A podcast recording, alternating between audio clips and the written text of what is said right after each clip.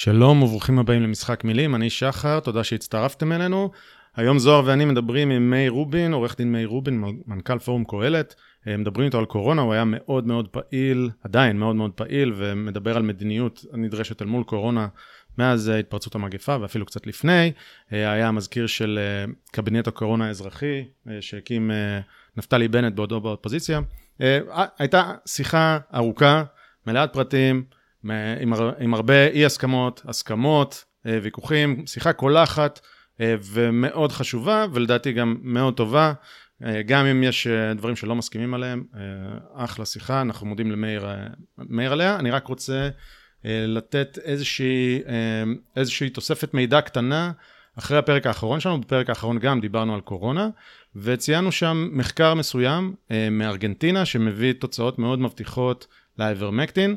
ואני, uh, המחקר עדיין עומד uh, בעינו, אבל uh, מבצע המחקר כרגע מסרב לתת ולחשוף את, uh, את, את הדאטה שלו, את הדאטה הגולמי, המידע הגולמי, uh, שאנשים אחרים יבקרו ויסתכלו ואולי יסיקו מסקנות נוספות. וברגע שהוא לא מוכן לעשות uh, כזה דבר, אותו רופא שעשה את זה, בעיניי המשקל של המחקר הזה לא שווה כלום. משקל אפס, אה, בגדול לא רלוונטי. לכן, אה, מה שאמרנו בפרק הקודם היה תקף אל מול המחקר הזה, כי דיברנו גם בזהירות על אולי, אולי זה טוב, אולי לא היה טוב. היום, כשהוא לא נותן את הדאטה הזה, אין סיבה לסמוך על המחקר הזה. אה, זהו, אנחנו נדבר על, על האיברמקטין בפרק הזה. אז יאללה, פרק ארוך שוב, ניתן לכם בלי עיכובים נוספים את מאיר רובין. קדימה, זה הזמן לשחק את המשחק. Time to play the game. Time to play the game.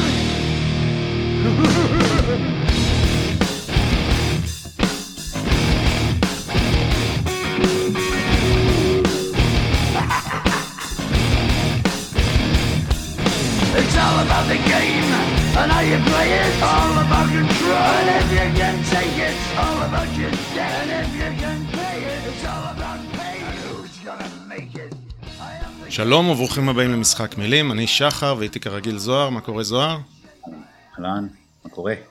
בסדר גמור, תתקרב טיפה למיקרופון. אה, אני מזכיר שזה הפודקאסט שבו זוהר ואני מנסים להישמע יותר חכמים ממה שאנחנו ולא מצליחים. לא מצליחים. שאם תחשוב על זה אפשר לפרש את זה לשני הכיוונים, תחשוב על זה אחר כך.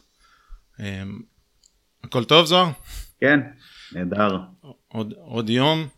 אנחנו יום. היום מארחים את עורך דין מאיר רובין. אהלן, מה קורה? שלום עליכם.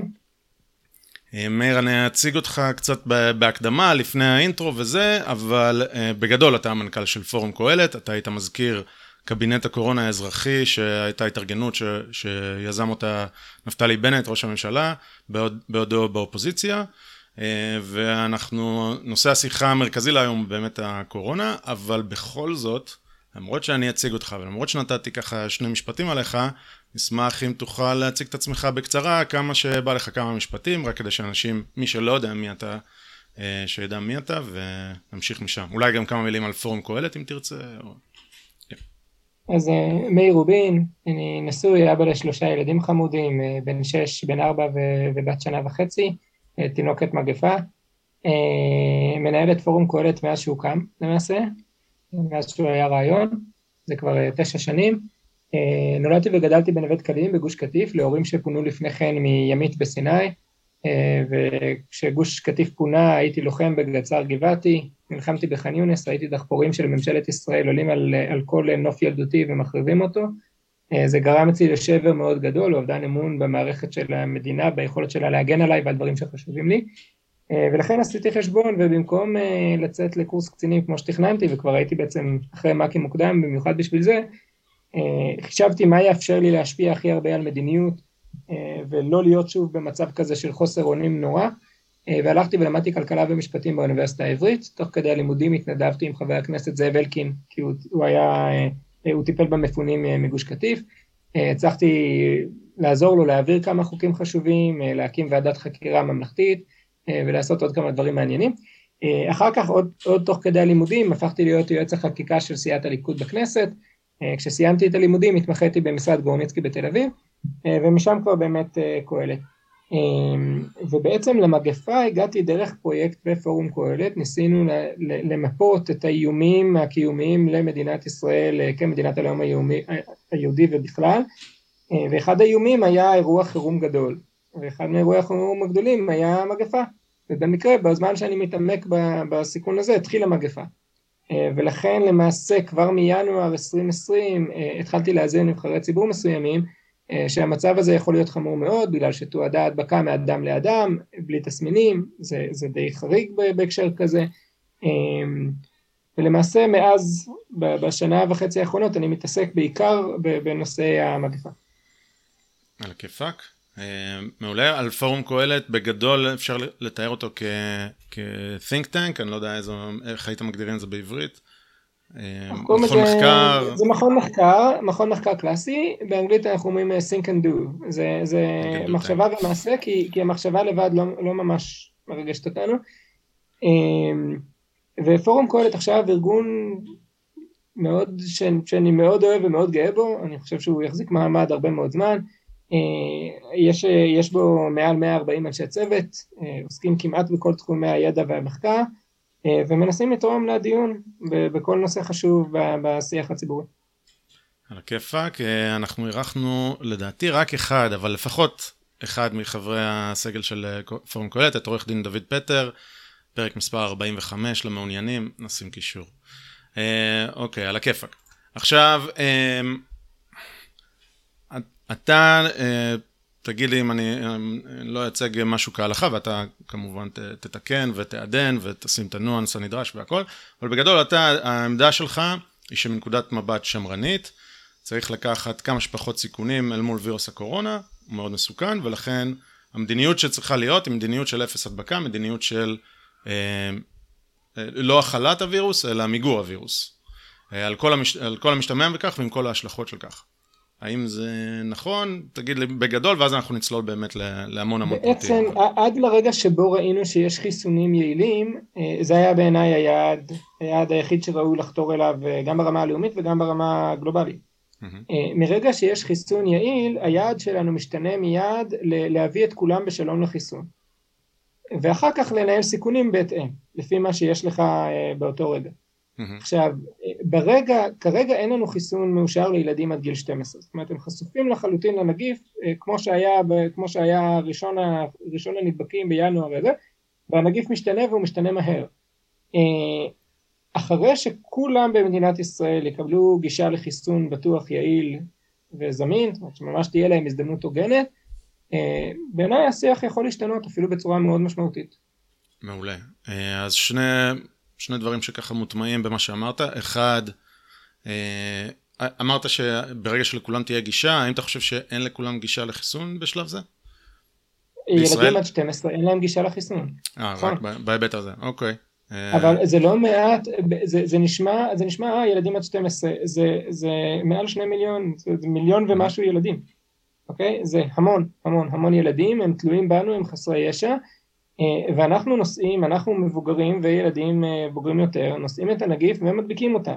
אין להם לאיפה לברוח, הם גרים איתנו בבית, הם לומדים במערכת החינוך, אנחנו לא מגינים עליהם. אנחנו okay. אוקיי. מעדיפים מסיבות והופעות וכדורגל וטיסות לחו"ל על פני להגן על הילדים שלנו, בעיניי זו בושה חרפה לאומית. אוקיי, okay, uh, עוד שנייה נאתגר את זה, והדבר השני שאמרת הוא שברגע שיש חיסונים יעילים, uh, ברור, נראה לי שברור לשנינו שהחיסונים הם דולפים. היעילות שלהם היא מסוימת. יעילות של חיסונים היא רב-ממדית. זאת אומרת, בודקים יעילות של חיסונים על אה, אה, צמצום הידבקות, צמצום הדבקה הלאה, צמצום של אה, תסמינים, של מחלה קשה, של אשפוז, של מוות. כל אחד מהדברים האלה נמדד בנפרד. זאת אומרת, יכול להיות לדוגמה חיסון שהוא מונע הידבקות בצורה מאוד מאוד טובה, אבל אם כבר נדבקת, אתה בדיוק כמו כל נדבק אחר. או יכול להיות חיסון שלא מונע הידבקות בכלל, אבל הוא מונע לגמרי באופן הרמטי תחלואה קשה. נגיד החיסון של פוליו, חיסון פוליו מומת, אתה, אתה יכול להידבק ולהדביק כרגיל לחלוטין, אבל אתה לא תחלה בעצמך. חיסון פוליו חי מוחלש, אז אתה לא נדבק ולא מדביק, אוקיי? הבדל אדיר. עכשיו, חיסוני הקורונה, אה, הם, הם אושרו על ידי ה-FDA, בעצם החיסונים שמשתמשים בהם בארץ, של פייזר ומודרנה, הם אושרו רק על צמצום של מחלה תסמינית, אה, אה, אשפוז ומוות. הם מעולם לא אושרו על בסיס זה שהם מצמצמים הידבקות והדבקה, זה בונוס טהור, אוקיי? עכשיו, העניין הוא שאם היה חיסון זמין לכולם בכל גיל, אז הידבקות והדבקה כבר לא מעניינת אותי. זה עניינם של אותם אלה שבחרו לא להתחסן. ברגע שאין לי חיסון מאושר לכל גיל, ובעצם אני חייב להגיע אה, לאיזשהו מצב שבו אני שולט בנגיף, או שידבקו לי כל הילדים, כי הנגיף הוא מאוד מאוד מדבק, רק, רק כדי להבין, מקדם ההדבקה של הנגיף הפראי, היה, העריכו אותו בין, אה, בין 2 ל-3. מקדם ההדבקה של אה, וריאנט אלפא הבריטי, אה, העריכו שהוא בין 3 ל-5, מקדם ההדבקה של דלתא זה כבר בין 5 ל-8. עכשיו, מקדם ההדבקה, ש... זה נשמע מעט בין 2-3 לבין 5 עד 8, זה הבדל של פי אלף אחרי שבעה סיבובים, אוקיי? Okay? ויותר מזה, ויותר מזה, למעשה דלתא הוא כבר בוודאות הנגיף השלישי, הנגיף הוויראלי השלישי הכי מדבק שמוכר לאנושות. לפני, מעליו זה רק חצבת, שהיא הנגיף הכי מדבק בפער עצום מכל דבר אחר שאנחנו מכירים, אה, והבעבועות רוח. עכשיו, גם לגבי חצבת, זה הנגיף הכי מדבק שאנחנו מכירים, אבל הוא מאוד יציב. זאת אומרת, הוא התחיל הכי מדבק שאנחנו מכירים, ובמשך אנחנו מכירים חצבת כבר אלפי שנים, הוא נשאר פחות או יותר אותו דבר מבחינת רמת ההדבקה שלו.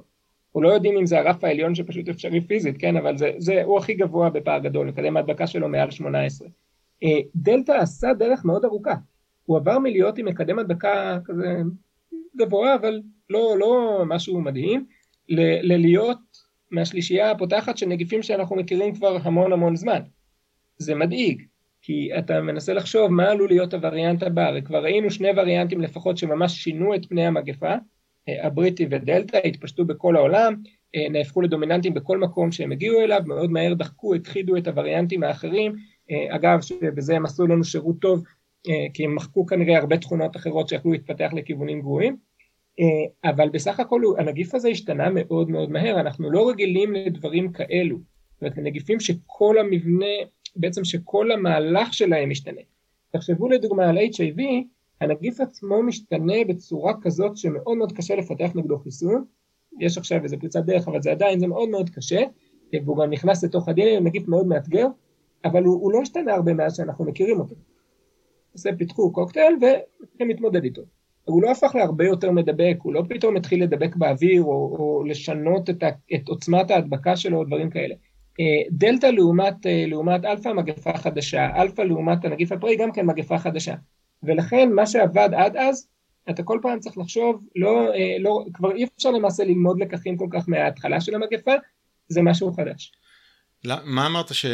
שדלתא העלים לנו הרבה מתופעות הלוואי? אתה, אתה טוען בעצם שחלק לא, מה... לא, הוא העלים הרבה וריאנטים. למעשה, 아, גם... וריאנטים הרי, אה, תחשוב, תחשוב רגע על הנגיף הפראי שיצא מסין.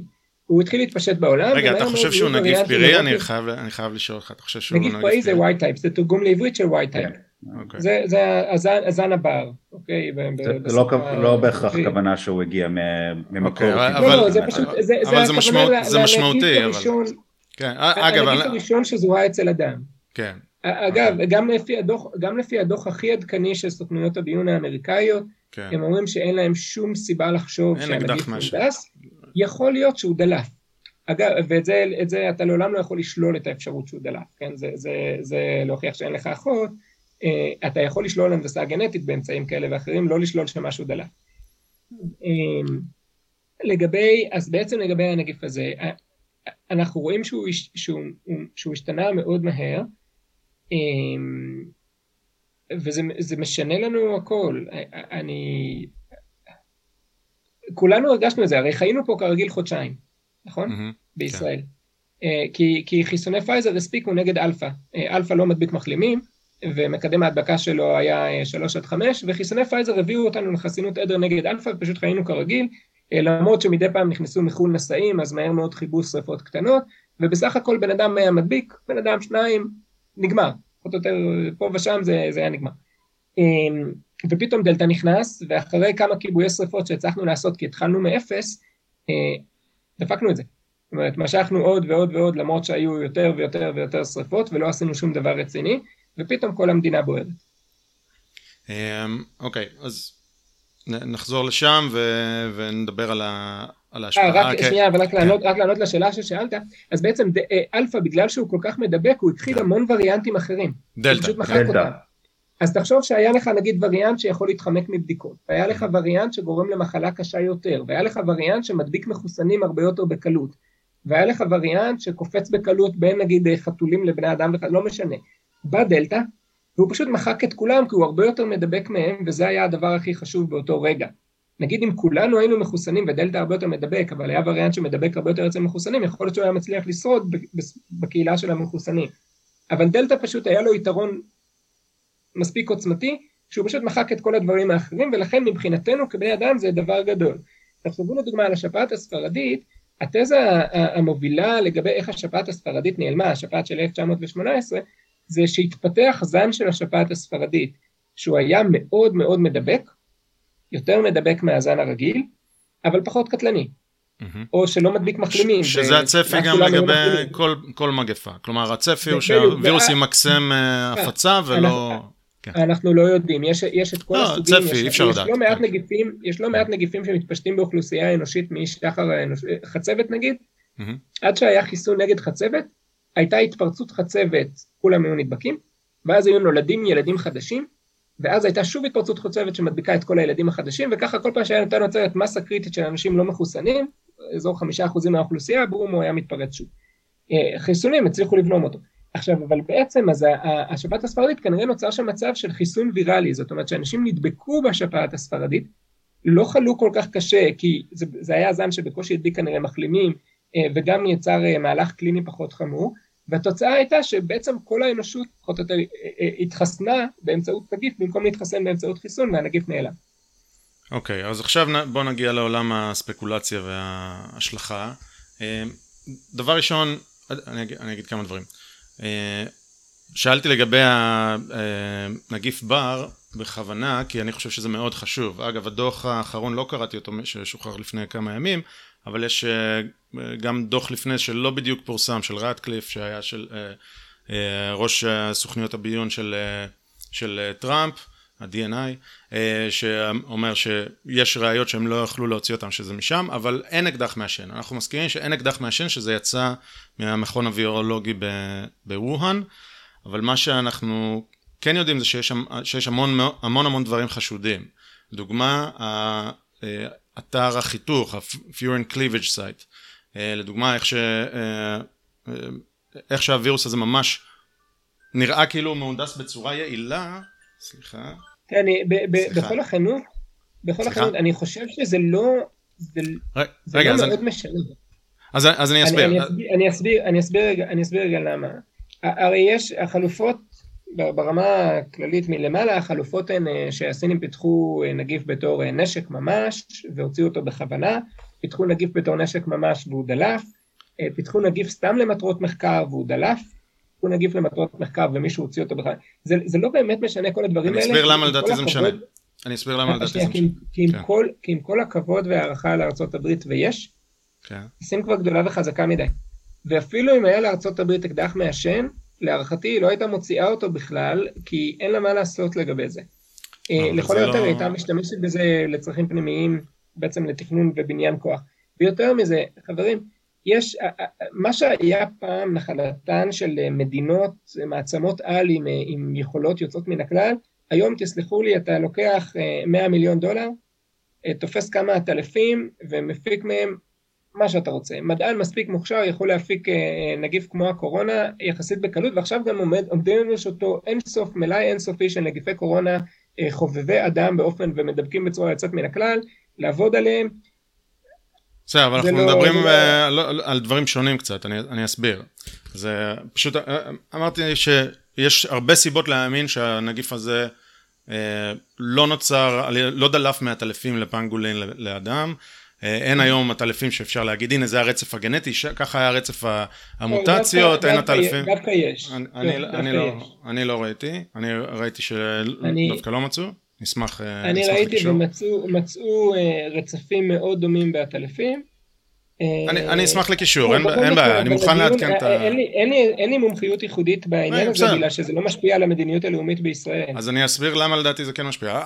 אגב, היה לנו אוקיי. פרק בנושא, זוהר תעזור לי עם המספר, אבל עם, עם ניקולוס וייד, אה, תעזור לי עם המספר, עוד שנייה ת, תגיד את המספר. Okay. אוקיי. בכל מקרה, למה זה חשוב? כי אתה מדבר על נגיף שמשתנה הרבה, וזה מה שאתה מצפה, זו ההיפותזה שאתה אחרי זה תבחן אותה בתצפית, זה מה שאתה מצפה מנגיף שדלף ממעבדה. אגב, אני בכלל לא מדבר לא, על מדיניות מול סין, רגע, רגע, שלא. שנייה, מאיר, רגע. אני, אני בכלל לא מדבר על מדיניות מול סין ועל איך ארה"ב צריכה להתמודד, והאם סין גדולה, או האם אפשר לעשות את זה במעבדה במוסך שלך. אני מדבר על זה ש, שאחת ההיפותזות, ואפשר לערער עליה, ואני אתן לך לערער עליה עוד רגע. היא שברגע שהנגיף לא עבר שרשרת של אבולוציה איטית, הדרגתית, והגיע להיות מסוגל להדביק בני אדם ולקפוץ מאדם לאדם, שזה שני שלבים מאוד שונים, אה, אלא שהוא הגיע מוכן, מה שנקרא, מהניילון, ועכשיו הנטייה שלו לעשות מוטציות היא יותר גדולה, ויותר מכך, כשאנחנו אה, לוקחים אוכלוסייה שבה הנגיף נפוץ יחסית, אה, ועכשיו מחסנים אותה בצורה, בצורה, אה, אתה יודע, כשמיכה על כולם, זה בעצם מייצר תנא, מרחב מחיה למרוץ חימוש בינינו לבין הנגיף, ואתה בעצם עשוי, זה לא, זה הכל היפותזות, כן? יכול להיות שכן, יכול להיות שלא, אבל אתה עשוי להאיץ מוטציות שיעשו בדיוק את הדברים שאתה חושש מהם, כמו העמידות לחיסון. רק אגיד, זה פרק מספר 64 עם אה, ניקולס וייד, אוקיי. ורק חשוב לי להגיד, עכשיו מאיר תגיד על זה. אם, אם אתה מדינה שמפתחת נגיף למטרות אה, נשק אה, ביולוגי, הדבר האחרון שאתה רוצה זה לשחרר לחלל העולם נגיף שעובר אה, מוטציות ווריאנטים משמעותיים. האחרון. כי הרי לפני שאתה עושה דבר כזה, אתה קודם כל מפתח לעצמך חיסון ומוודא שהוא עובד היטב. כן, זה לא טיעון. ואם הנגיף הזה לא, אבל אפשר להניח שזה דלף. בוא נניח שהכל טעות, בסדר, הכל הכי בניין שיש. אם אתה נבל מסרט ג'יימס בונד שמנסה לחסל כמה שיותר אנשים, אז זה יכול להיות הגיוני. אם לא אתה גנרל סיני, אם אתה גנרל סיני עם תקציב, עם תקציב לפיתוח נשק ביולוגי, ושחררת לחלל העולם אה, נגיף שעובר מוטציות רציניות שעוזרות לו לעקוף חיסונים, איך לומר, אתה פחות פחות תזכה להערכה בקרב עמיתיך. עכשיו, זה, זה, זה, הדבר, זה הדבר הראשון. והדבר השני, לגבי קצב השינויים, בסוף אנחנו מכירים נגיפי קורונה אחרים, אה, היה, הייתה הרי אה, מגפת הסארס של 2004, במגפה ההיא נדבקו בערך 8,000 אנשים, אה, והנגיף מוגר, מוגר ונעלם, אוקיי? לא, לא זוהו נדבקים בסארס של 2004 מאז. למעשה בסביבות 2015 הוא היה הנדבק האחרון והסיפור נגמר, זו רשימה סגורה של נדבקים. יכולנו לעשות אותו דבר גם עם הנגיף הזה, הסינים למעשה עשו כל מאמץ אה, למגר אותו כבר בהתחלה, אה, מי שדפק את זה זה אנחנו. עכשיו, אה, רגע, אם מי זה אנחנו? אם, אנחנו לא האנושות, אנחנו, אנחנו כל האנושות. רגע, זה גם, תנראה, שנייה, גם לגבי הגנרל הסיני אנחנו, אנחנו לא שם, בסדר? אנחנו, אנחנו טוענים שגם אם זה היה הכי שפיר שיש, אוקיי? כלומר, כולם ניסו לעשות מחקר לטובת האנושות, וחשבו שהכל, וזה דלף, גם אם זה המצב, עדיין זה מאוד משמעותי, אם זה דלף ממעבדה או לא. אבל נעזוב את זה כרגע, לגבי הסינים עשו כל מאמץ, זה גם קצת אה, טענה שאני לא חושב שהיא עומדת במציאות, כי אה, אז כרגע הדוחות, אם מדברים על סוכניות המודיעין והכל, מדברים על זה שהסינים כבר חוו את זה באזור אוגוסט-ספטמבר או אוקטובר של 2019. כולל האולימפיאדה של האנשי צבא שחלו ותסמיני קורונה והכל, והסינים ניסו לש... להסתיר את זה עד יום אחרי פגישה בבית הלבן של, של הסגן של שי ג'ינפינג. יום אחרי הפגישה בבית הלבן, אז הם, הם הוציאו את זה. הם לא, הם לא באמת ניסו, זה, זה סוג של צ'רנוביל, לא, כן? לא אמרתי, שהם ניסו, לא אמרתי שהם ניסו להיות נחמדים לכולם, אמרתי שהם עשו כל מאמץ למגר את הנגיף אצלם ובכלל. אוקיי. אני לא מסכים עם האמרה הזאת. בוא נאמר שהנשיא טראמפ התראיין ואמר במפורש שהוא ידע שהקורונה נישאת באוויר, שהוא ידע שהיא גורמת למחלה חמורה, והוא החליט שהוא לא רוצה לעשות מזה עניין. הוא אמר את זה בקולו. גם טראמפ אה, וארגונים מדינתיים רבים, מוסדות מדינתיים רבים בכל המדינות לדעתי מוכיחים אה, כישלונות רבים. אפשר להסתכל גם על בוריס ג'ונסון. על מה? אפשר להסתכל גם על בוריס ג'ונסון. לגמרי, לא. זה, זה לא מנקה את הסינים. זה לא מנקה את הסינים. זה, ש, זה שהם טעו, ג'ונסון וטראמפ ונתניהו ובנט, כולם טעו, אוקיי? אה, זה לא, לא מנקה את הסינים. לא יודע.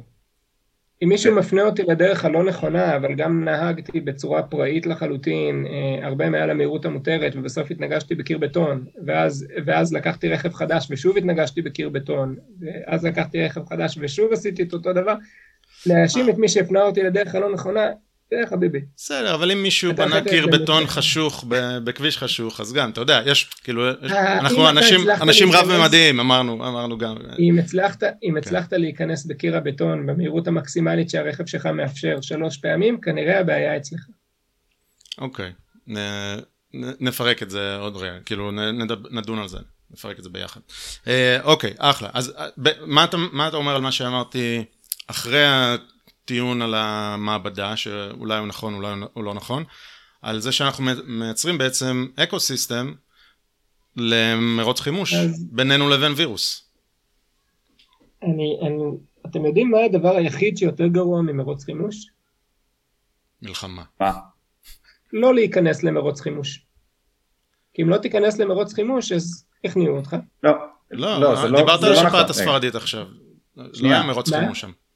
לא, לא, לא, התבלבלת. אבל האנושות, האנושות נכנעה. זאת אומרת, למעשה, אם הנגיף היה משתנה לרעה ולא לטובה, אז היה קורה מה שקרה בדבר השחור, היו מתים 30% מהאוכלוסייה ולא רק 5%. זה, זה נכון. האנושות נכנעה, האנושות נכנעה בלי תנאי, ובמקרה האויב מת. עכשיו, אה, השפעת הספרדית באמת, היא לא דוגמה טובה, אבל אני אסביר. רגע, השפעת הספרדית הכניעה את האנושות בלי תנאי. אנחנו קרסנו, עכשיו, אה, אה, שוב, זה, זה גם עניין, גם פה, ידעו איך למנוע אותה. אתם יודעים, אתם יודעים למה התפרץ הגל השני של השפעת הספרדית, שהיה הרבה יותר קטלני מהראשון? למה? כי עשו מסיבות לכבוד סיום מלחמת העולם השני, לכבוד סיום מלחמת העולם הראשונה. נכון, נכון. ואז מתו, ואז מתו מהגל השני, מהגל השני של השפעת הספרדית מתו לא רק הרבה יותר אנשים מאשר מהגל הראשון, מתו הרבה יותר אנשים ממי שמתו במלחמה. שזה מדהים, כי היא הרגה צעירים בריאים, המון המונים של צעירים בריאים. זה, זה היה, אמרו שכאילו, אנשים צעירים היו נדבקים בבוקר ומתים בלילה, אנשים כמונו, סתם, כאילו הכי צעירים בריאים נורמליים, לא...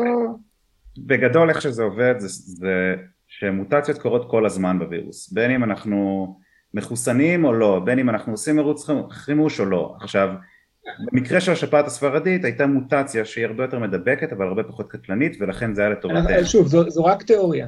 זו תיאוריה, נכון, זו תיאוריה. אבל זו תיאוריה שהיא פלוזבילית כן. בהחלט.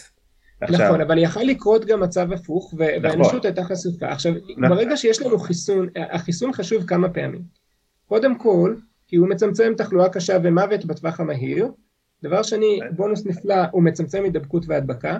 ודבר שלישי, וזה הכי חשוב, אה, אנחנו יודעים, יש כמה עשרות נגיפים אה, ויראליים קטלניים לבני אדם, מדבקים מאדם לאדם, לגבי חלקם יש לנו חיסון, ואנחנו יודעים משהו נחמד מאוד על החיסונים האלה. כמעט תמיד מי שמתחסן אין לו את תופעות הלוואי בטווח הארוך. עכשיו אנחנו יודעים, לדוגמה פוליו יש לו פוסט פוליו. עשורים אחרי שאתה נדבק בפוליו, 90% מנשאי הפוליו אין תסמינים בכלל, אפילו יותר. עשורים אחרי שאתה נדבק בפוליו, לפעמים בלי תסמינים אתה עלול לחטוף פוסט פוליו. זה חוטפים את זה עשרות אחוזים ממי שהיו נשאים לפני חיסון. אה, או אבעבועות אה, רוח ושלווקת חוגרת, מי שהיה חולה באבעבעות רוח בתור ילד, הנגיף נשאר אדום אצלו בגוף, יכולה להתפרץ אצלו שלווקת חוגרת עשורים אחר כך. ויש לנו עם, אה, עם צהבת נגיפית מסוג C, אז דלקת כבד כרונית, עם HIV, אז הרי נשאים של HIV בשלוש עד חמש עשרה השנים הראשונות אין להם תסמינים בכלל, הם סבבה לגמרי, בלי טיפול, בלי כלום, לא מאושפזים, הכל בסדר. ידעתם? רק אחרי שלוש עד חמש עשרה שנים מתפרץ איידס. הכשל החיסוני מופיע. בשלוש שנים הראשונות, נגיד אם, אם, אם HIV כי הווירוס הוא לא המחלה, המחלה היא... אם HIV היה מופיע בעולם ביחד עם נגיף הקורונה בנובמבר 19, עד היום לא היה אדם אחד מאושפז בעולם כולו בגלל HIV. אחד לא היה. ואם היו שואלים אותך במה אתה מעדיף להידבק, בשפעת עונתית או ב-HIV, אנשים היו עם HIV, בטח הוא לא עושה כלום, אוקיי? אבל שלוש עד חמש עשרה שנים אחר כך פתאום אתה רואה שמאה אחוז מה, מהנשאים של HIV אז הם חולים באיידס. עכשיו, זה נכון לעוד הרבה, לעוד המון מחלות uh, מהסוג הזה, בעצם לכולן יש להן מופע, גם חצבת, חזרת, אדמת, שאלת, לכולן יש את המופע של המיידי, מה שאתה רואה מיד, ומופע טווח ארוך אחרי כמה שנים, לפעמים עשורים, uh, ולפעמים גם למי שהיו נטולי תסמינים, אבל מי שמחוסן, הוא מחוסן לטווח הארוך. זאת אומרת, מי שמחוסן נגד פוליו, לא יהיה לו פוסט פוליו. אם הוא נדבק בפוליו, לא יהיה לו פוסט פוליו. מי שמחוסן נגד הבעבעות רוח לא נדבק בכלל, ולכן גם לא יהיה לו שווקת חוגרת. מי שמחוסן נגד אדמת, חצבת, חזרת, שעלת, אה, לא יהיה לו אחר כך את תופעות הלוואי ארוכות הטווח שלהן, שזה דלקת מוח חריפה, עקרות, דלקת עצבים, כל מיני אה, מחלות אוטואימיוניות חריפות. מי שמחוסן לא מקבל את תופעות הלוואי. ולכן גם בעיניי כל כך חשוב להביא את הילדים בשלום לחיסון, כי גם אם הם ידבקו אחרי החיסון, גם אם חלקם יהיו חולים קשה אחרי החיסון, אנחנו יודעים ברמה מאוד טובה של ודאות בהשוואה לכל הנגיפים האחרים שאנחנו מכירים שהורגים בני אדם ומדבקים מאדם לאדם, שחלק ניכר מהם יהיו מוגנים ממש טוב מההשפעות אה, לטווח ארוך של הקורונה. יש פה... שנייה, אמרת פה הרבה דברים, אני, אבל אני שנייה רוצה לחזור לנקודה שממנה התחלנו, לגבי המרוץ חימוש, כן? לא, אז אה, במרוץ החימוש הזה... אז שנייה, אז תן לי, תן לי רגע להציג את הנקודה ואז, ואז תוכל לענות. אה, בגדול מה, מה שקורה, וירוסים עוברים מוטציות כל הזמן, בלי קשר אלינו. ברגע שאתה, שיש איזשהו וירוס שהוא, יש לו יתרון, וריאנט שיש לו יתרון, הוא כנראה ישתלט על האוכלוסייה כי היתרון הזה נותן לו את היכולת להשתלט על האוכלוסייה, כן? אה, וזה, וזה מה שקורה עם הדלתא. עכשיו, ברגע שיש לנו מחוסנים, והרבה מהם, שנדבקים בחיסון ו- ומדביקים, בווירוס. בווירוס, סליחה, נדבקים בווירוס ומדביקים, אז אם יבוא, ורי, אם יבוא וריאנט אחר, שהיה מדבק, כאילו מדבק יותר אבל פחות קטלני, בלי החיסון אולי הוא היה משתלט על האוכלוסייה כמו שקרה אולי בשפ... במקרה של השפעת הספרדית אבל אולי. בגלל שאנחנו מחסנים ואנחנו אנחנו כאילו עושים סוג של סלקציה לטובת וריאנטים שיכולים לחמוק מהחיסון בעצם. אז בואו בוא, בוא נחשוב, בוא נחשוב על זה רגע ביחד. אנחנו הרי כל אחד מאיתנו, מי מייצר בעצם את הווריאנטים האלה? אנחנו, בני אדם שנדבקו, נכון? נכון. אוקיי. עכשיו, קודם כל, מי שבאמת מייצר וריאנטים, זה לא האנשים הרגילים שנדבקים, זה מדוכאי חיסון שנדבקים.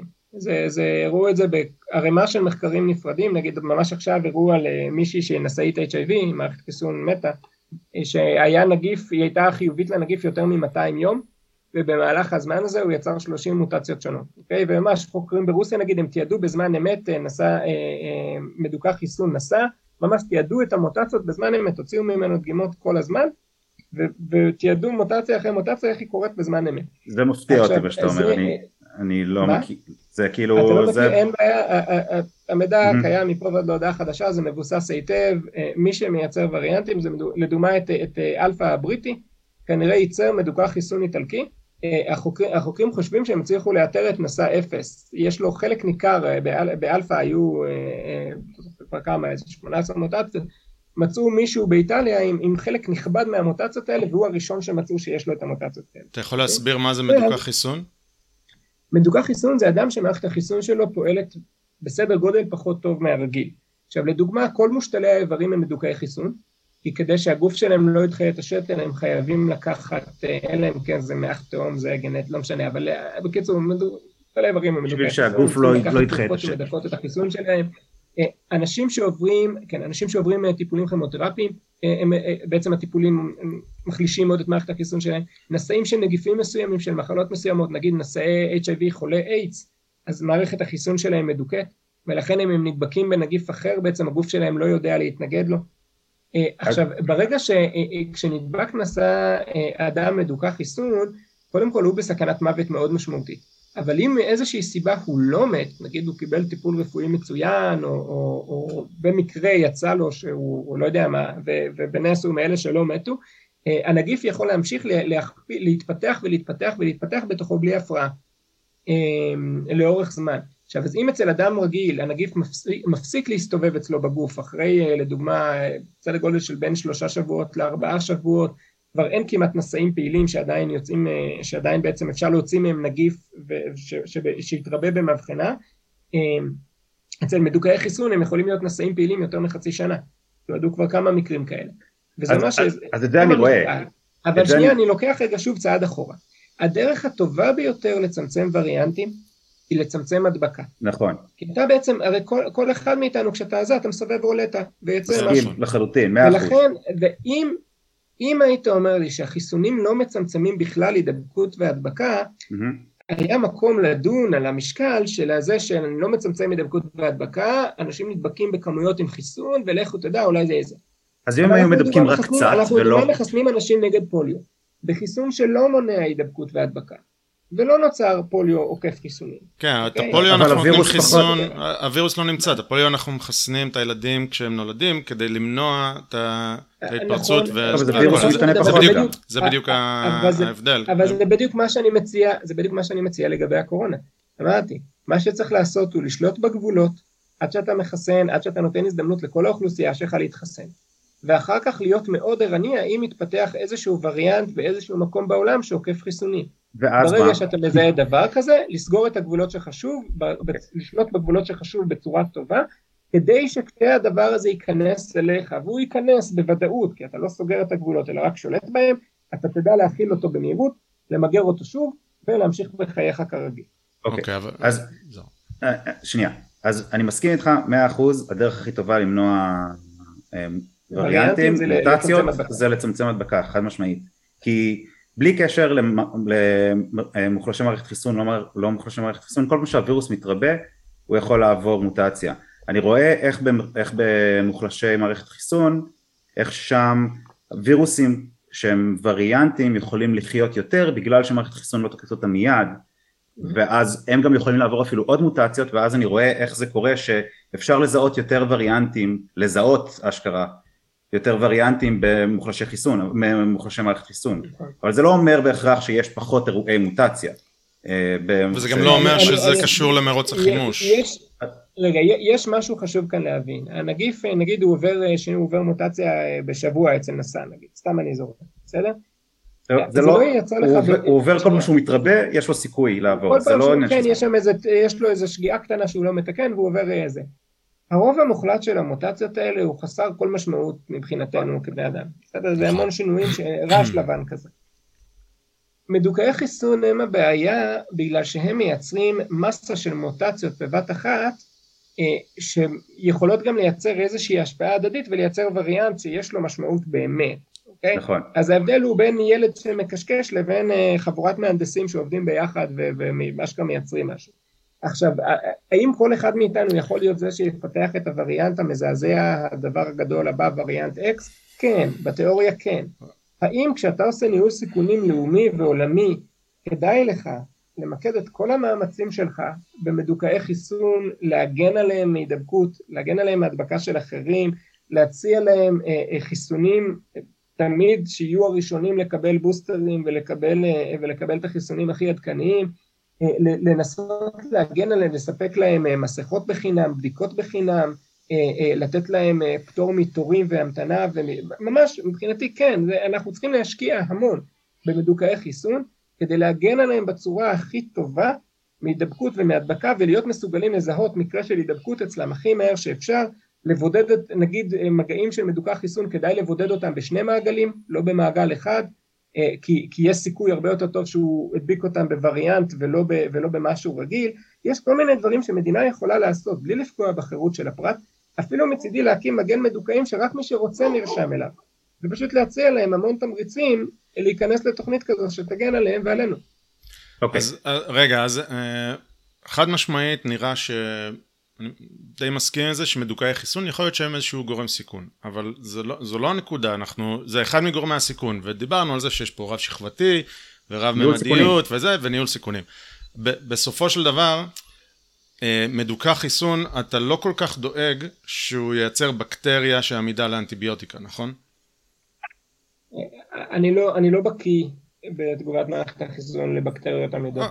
אה, לא- בסדר, לא- לא באופן, אתה- מכיר אני מניח שיש מרוץ חימוש אם אנחנו נשתמש בביטויים אני מכיר את מרוץ אה, החימוש של נגד- בין אנטיביוטיקה לבין ה- נגד חיידקים. אבל אני לא, אה, סליחה, אבל בגלל שההכשרה המדעית שלי לא, בסדר.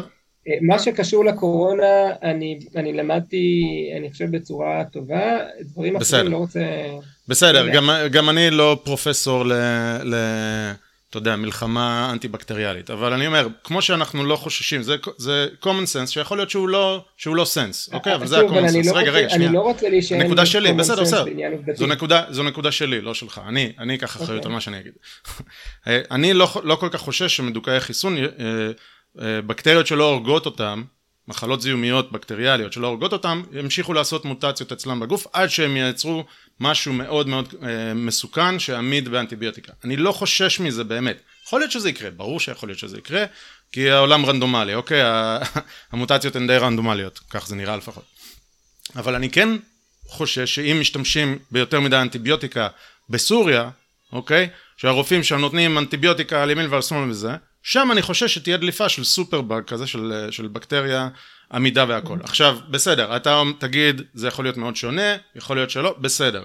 לא בטוח שזה אותו דבר בכלל, לא בטוח שזה אותו דבר בכלל, אבל הטיעון שלי הוא שזה לי לפחות, ואגב, למחקרים, יותר ממחקר אחד שאומרים דבר דומה, ואני לא סומך על מחקרים face value, אה, אה, שאומרים שברגע שאתה מייצר את האקו סיסטם הזה של מרוץ חימוש, ששוב אנחנו יכולים לצבוע בדיוק מה זה אומר, אבל הווירוס נפוץ, החיסון נפוץ, קדימה, בהצלחה. ואנחנו לא, רואים זה היום... לא רק זה. זה, זה לא רק זה, זה חשוב, זה גם, זה גם חיסון שהוא... דולף, אה, שהווירוס יכול, יכול לחמוק, לחמוק ממנו, ויש הרבה אנשים שחולים למרות שהם מחוסנים, והחיסון לא הורג את הווירוס, אלא הווירוס חי עם החיסון ביחד. זה תנאים אופטימליים, זה תנאים אופטימליים לווירוס להתפתח בצורה שהוא יעקוף את החיסון רגע. אה, לגמרי. אז לא, בוא תגיד, אני, סליחה. אני לא, רגע, לא. אני, אני לא מקבל, קודם כל, אני לא יודע אם אתם יודעים, אבל אה, אה, יש עכשיו בפיתוח חיסון אה, פן קורונה ויירוס, חיסון כל קורונה, זה התרגום שלי לעברית, אוקיי. אה, שבעצם הוא יהיה מסוגל אה, להגן על בני אדם, בתיאוריה, להגן על בני אדם מכל, סוג, מכל הסוגים של נגיפי הקורונה. קודם כל, יש אה, כבר, יש שלושה נגיפי קורונה של צינון, שהם אנדמיים לבני אדם, אה, כשאתם מצוננים בחורף זה כנראה קורונה צינון, הם שואבים ימי עבודה, אה, זה, הם לא קטלניים במיוחד, לא זה במיוחד, אבל הם מייצרים תחלואה מאוד משמעותית. ויש את נגיף מרסקו, שהוא נגיף שהוא הוא עובר מגמלים לבני אדם, ובערך 30 אחוזים מהנשאים שלו נפטרים בתוך זמן קצר בצורה מייסרת. אה, למזלנו הוא לא מאוד... הוא גם כבר. לא קיים, לא? מה? לא, גם כבר לא. נכחד, לא? קיים, קיים, ויש מקרים בערב הסעודית ובמקומות אחרים, פשוט למזלנו, אתם יודעים, החקלאות המתקדמת והזה, וגם זה תכלס מגדלי הגמלים כנראה די מבודדים, וגם זה נגיף שהנשאים שלו מדבקים עם תסמינים. ולכן, והתסמינים מאוד דרמטיים, קשה לפספס אותם, זה כמו עם אבולה, שכשאתה מדבק אתה יוצא לך דם מכל מקום, אז כאילו, ו, אמ, ו- ויש את אה, נגיף סארס של 2000, בקיצור, יש, יש הרבה זה, אה, וכל ה- כל הקורונות שמסתובבות אצל הטלפים, כן, שזה, לכו תדעו, יש אצלם עשרות אלפי סוגים של נגיפי קורונה, בסוף משהו יזלוג, הרעיון הוא לפתח חיסון כל קורונה, וכשיהיה את החיסון הזה, אה, כנראה יספיק להתחסן בו פעם או פעמיים, כי בגלל שהוא חסין וריאנטים לא תצטרך לייצר גרסאות, אתה תתחסן פעם פעמיים, אולי תצטרך מנה, מנת דחף פעם בכמה שנים, כמו שבטטנוס לדוגמה, אה, נגד טטנוס אתה צריך להתחסן פעם אחת, אה, ואחר כך כל חמש עשר שנים לקבל זריקה נוספת כדי להיות מוגן.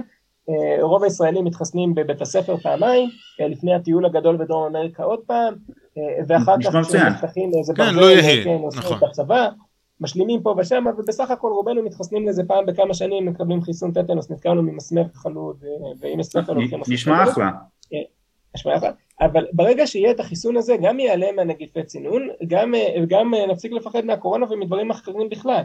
זאת אומרת, הצפי לפיתוח, אפשרי לפיתוח חיסון כזה, יכול לציין לנו אותו בתוך שנתיים שלוש. ואז תחשבו לעצמכם, כל אותם חכמים גדולים שאמרו שאנחנו צריכים לחיות לצד הקורונה, ולא נורא שנדבקים מהילדים, ולא פה ולא שם.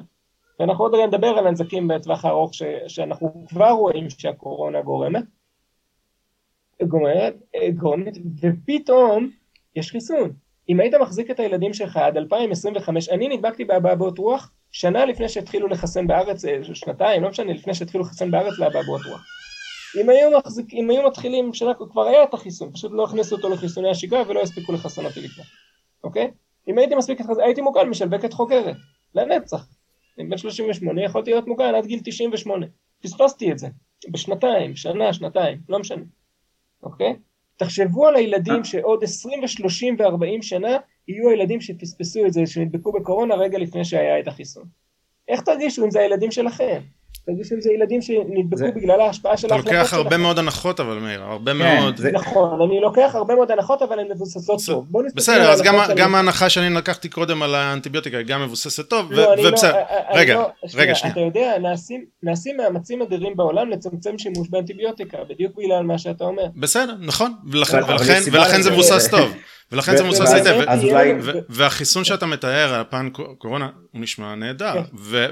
ואני מאוד אשמח שיהיה כזה דבר, ואני גם אה, חושב שהאנושות צריכה להיות עם קצת ענווה, ענווה, להניח שגם אם זה היה פן קורונה, יכול להיות שתהיה מוטציה בהמשך, וצריך להמשיך לבקר, והכל טוב, זה נשמע מצוין, ונראה נכון. שהחיסון יהיה בטוח, והוא ינקה אותנו מדאגות על קורונה, לו יהי.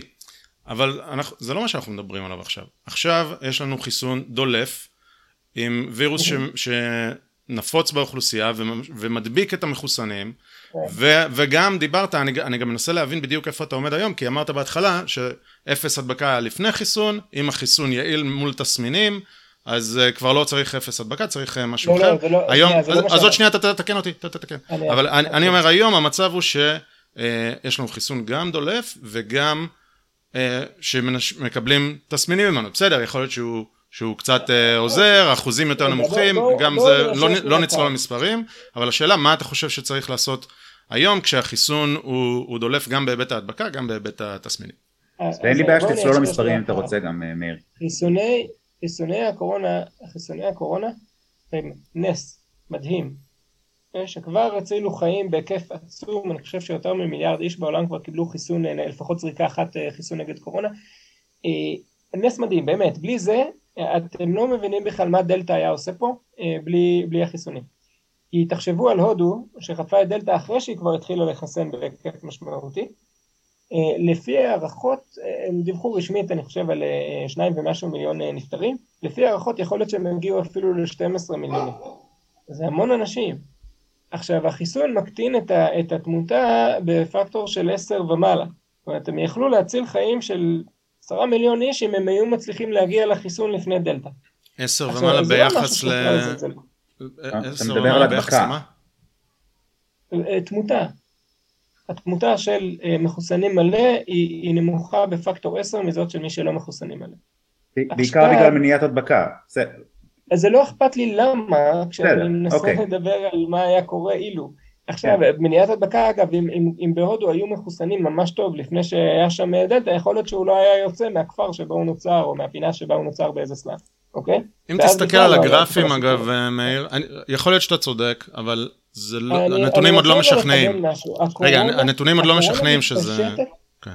רגע, הקורונה מתפשטת, הקורונה מתפשטת ב, לא בצורה ליניארית, אלא בקפיצות. כן. זאת אומרת, אה, הרוב הגדול של הנשאים לא מדביקים אף אחד, בכלל, שום דבר. חלק מהנשאים מדביקים כמה אנשים, ונשאים מעטים מדביקים המוני אנשים. הסופר ספרדרס ממש כאילו מפיצי העל. כן. עכשיו, אתה זורק קובייה, נגיד שהאדם, אותו מדוכא חיסון שפיתח את דלתא, הוא לא סופר ספרדר. זה מת. הוא הדביק את אשתו, היא לא הדביקה אף אחד, מת. לך, אתה לא יודע כמה וריאנטים נורא חמורים פשוט נעלמו ככה, בסדר? נעלמו באיזה כפר נידח באפריקה, נוצר שם וריאנט העל המטורף האימתני, הדביק את כל הכפר, אף אחד מהכפר, כולם היו חולים שם נורא במשך שבועיים, אף אחד לא יצא מהכפר, אף אחד לא נכנס, מת. כן. בסדר? לך תדע כמה כאלו היו, אנחנו לא יודעים. אה, עכשיו, בהקשר של החיסון, החיסון מצמצם הידבקות, מצמצם הדבקה, אנחנו רואים, יש אה, בחור ישראלי, דוקטור יובל הרפז, הוא בכלל פסיכולוג, אבל הוא עושה גרפים נפלאים של קורונה, והוא עשה גרף שמראה את אורך שרשראות ההדבקה הממוצעות של מחוסנים ולא מחוסנים, וההבדל הוא אדיר. שרשראות ההדבקה הגדולות של לא מחוסנים הוא הגיע גם למאה איש ומעלה, ושרשראות ההדבקה של מחוסנים מלא זה ממש, זה אנשים בודדים, כאילו, ואתה יודע, רק לעיתים נדירות אתה מדביק יותר מ-15-20 איש. ולכן... איך הוא עושה כזה דבר? כי יש נתונים של אה, משרד הבריאות, אה, אה, בעצם מפקדת אלון פרסמו נתונים על מעקב מגעים של שרשראות הדבקה מסוימות, והיה לו את הנתונים. יש, אני, אני יכול לחפש לכם את הגרף הזה. כן, לחפש את זה ואם תמצא תשלח. אני חייב להגיד, זה, זה כאילו זה... זה מודלים בעיקר, לא? לא, אבל עזוב, זה, לא, לא, זה, זה, אומר, לא זה, זה אומר שהחיסון דולף, זה מה שזה אומר לי, זה אומר שה... לא, שנייה, חברים, רגע, החיסונים לא אושרו על צמצום הידבקות והדבקה, נקודה, הם אושרו על צמצום תחלואה, לא, מה, אבל, אנחנו מדברים על מרוץ החימוש. אתה לא, אתה לא, אתם יכולים לייצר לעצמכם ציפיות מפה ועד להודעה חדשה ואז להתאכזב שהן לא מתגשמות, אף אחד לא הבטיח שהחיסון הזה יצמצם הידבקות והדבקה. אבל, רגע, איך, מה, מה הם בדקו בניסויים? בדקו בניסויים PCR. הם בדקו רק הפחתה של תחלואה תסמינית, אשפוז ומוות. זהו, על זה כאישור FDA. כל דבר אחר, בונוס נקי. הם לא, הם לא בדקו שם PCR? לא, אז היו, בדקו על הדרך, הם ניסו לבדוק אה, קצת איזה, אה, קיבלו איזשהו מושג, אבל צריך להבין נגיד שבניסוי של פייזר, בסך הכל נדבקו שם, אה, לא יודע, איזה 50 איש, כאילו, בשתי הקבוצות, אתה מדבר פה על משהו, על זה כלום. זה כלום, עצרו את הניסוי, אחרי כלום, רק רצו לבדוק את היעילות ואת הבטחות. מאיר, אבל לי זה חשוב רק להגיד ש... אות אחת באישור ה-FDA שמתייחסת להפחתת הידבקות והדבקה. נכון, לא, זה גם מה שאני זוכר. אבל לי זה חשוב, מאיר, להסביר שאני לא בא לבקר את החיסונים אל מול ציפייה שהם יהיו 100%. להפך. אני מצפה שהם לא יהיו 100% כמו בערך כל חיסון שיש לנו ואני מציע שכולנו ננהג בענווה ונסתכל על זה שוב ברב ממדיות כי החיסון, רגע, כי החיסון הוא לא פתרון יחיד וצריך לעשות הרבה מאוד דברים במקביל. דיברת על סופר ספרדרס? אז לדוגמה, נכון. מחקרים שיכול להיות שיש, לה, שיש להם, אה, שיש להם אה, דברים שנוגדים אותם, אבל לדוגמה, אנשים שיש אה, להם עודף משקל, נוטים להיות סופר ספרדרס. אוקיי? נכון. כל מיני דברים שאפשר היה לעשות. וגם לחלות קשה יותר. ולחלות קשה יותר, זה ברור. בארצות הברית לדעתי 78 נכון. אחוז מהנפטרים היו אוביס, אם אני לא טועה, אבל אני לא זוכר את המספרים. אבל גם לאוכלוסייה בארצות הברית, אני חושב, כן, בסדר. שליש מהאוכלוסייה עם עודף משקל. בסדר, נתון מאוד חזק פשוט, זה מה שאני אומר. כן. תראה, בואו ניקח תרחיש קצה. כן. גם אם החיסון לא היה מצמצם הידבקות והדבקה בכלל, כמו הפוליו מומת, שהוא לא מצמצם הידבקות והדבקה בכלל, עדיין הייתי חושב שכדאי לנו, שמטרתנו, אפילו עוד יותר חשוב להביא את כולם בשלום לחיסון, כי אז אין לך שום סיכוי להגיע לחסינות עדר באמצעות חיסון. עכשיו, צריך, צריך לשים לב פה למשהו. חסינות עדר, אה, כי זה דבר שעף פה באוויר הרבה, אה, זה, זה מונח מתמטי בעצם, זה איזושהי משוואה שמראה איך אם אתה אה, בהינתן משהו, מחלה שהיא מדבקת ברמה מסוימת, אם כמו, חלק מסוים מהאוכלוסייה יהיה חסין לגביה במידה מסוימת, אז זה יפסיק להתפשט באופן טבעי אה, בלי, ש, בלי שאתה מוסיף מגבלות. המתמטיקה היא מתמטיקה טהורה, חישוב של חסינות עדר זה 1 פחות 1 חלקי מקדם ההדבקה, בסדר? עזבו את כל הזה, כפול יעילות החיסון. עכשיו למה זה, למה זה כפול יעילות החיסון? נגיד אם, אה, אה, אם מקדם ההדבקה שלי הוא 5, אז חסינות, רף חסינות העדר שלי זה 1 פחות 1 חלקי 5 זה 80 אחוז. אבל אה, בגלל שהחסינות עדר זה רק הידבקות והדבקה ולא הגנה ממחלה קשה או מתסמינים או מכל דבר אחר, אני צריך להכפיל ביעילות של החיסון בצמצום הידבקות והדבקה.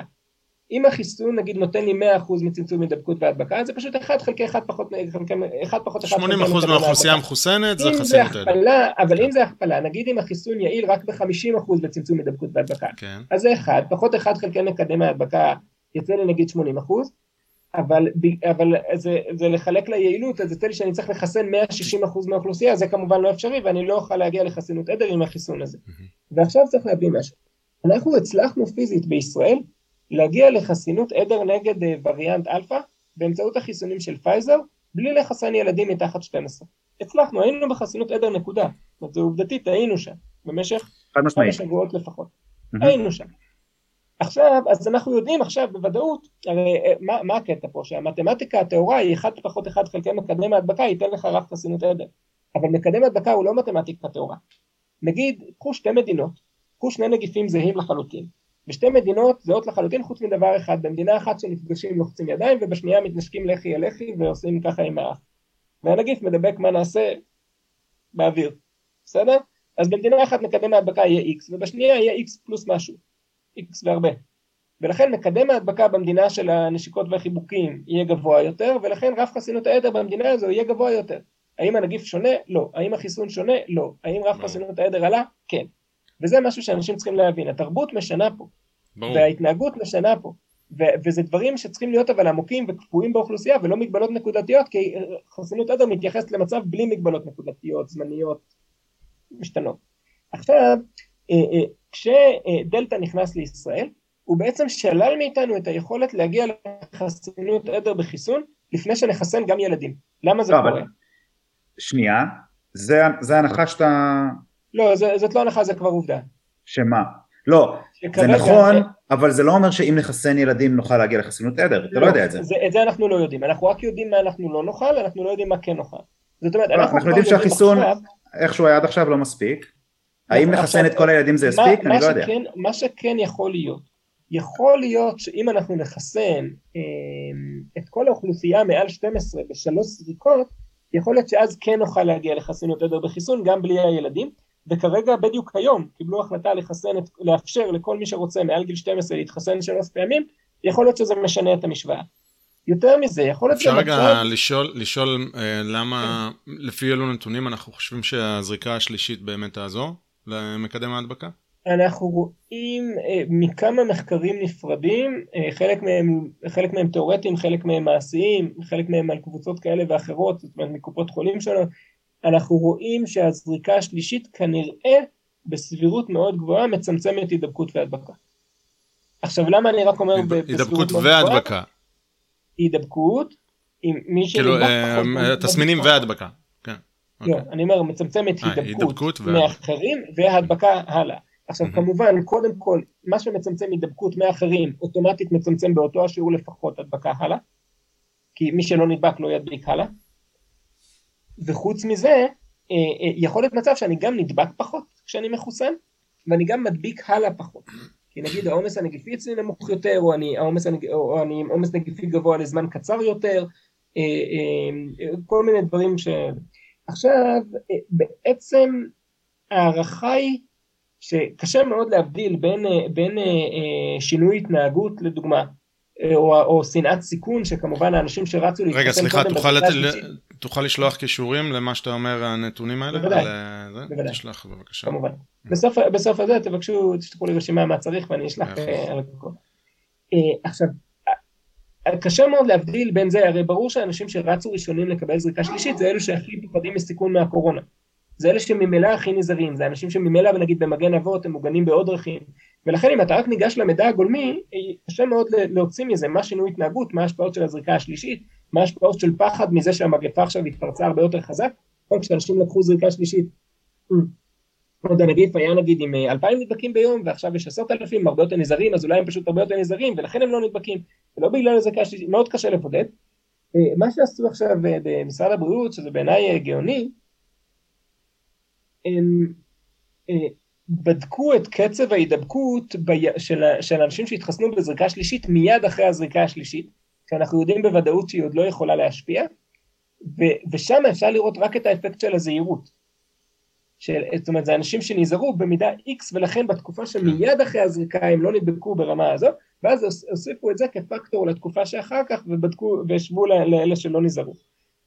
זה, זה מאוד אלגנטי, עוד לא קראתי את המחקר הזה בפנים, אני, אני מחכה לקרוא אותו, זה, זה התוכנית שלי מיד אחרי שנסיים פה. אמ, אבל יש דרכים שונות וכרגע נראה שזה, נראה שזה עובד. עכשיו חשוב רק לשים לב, יש גם סיכונים, לצד התועלת יש גם סיכונים. אה, נגיד זריקה שלישית אצל צעירים, לפני, ש, לפני שזה נבדק באיזשהו מקום אחר בעולם או נעשו איזה ניסוי קליני משמעותי, זו חשיפה, זו חשיפה. זאת אומרת, אנחנו יודעים מראש שגם אה, מראש עם שתי הזריקות, אה, לצעירים היו יותר תופעות לוואי מהחיסון מאשר למבוגרים. Mm-hmm. יותר חום, יותר אה, בלוטות שבולטות וכל מיני דברים אחרים. מיוקרדיטיס? לא מוכרות תופעות לוואי חמורות לחיסוני, כן, אבל לא מוכרות תופעות לוואי חמורות באמת, לא, לא, לא לפייזר ולא למודרנה. רגע, אבל אף אחד לא נכנס לזריקה שלישית. לא, כן. זה, מיוקרדיטיס זה תופעה די חמורה. כן, אבל זה...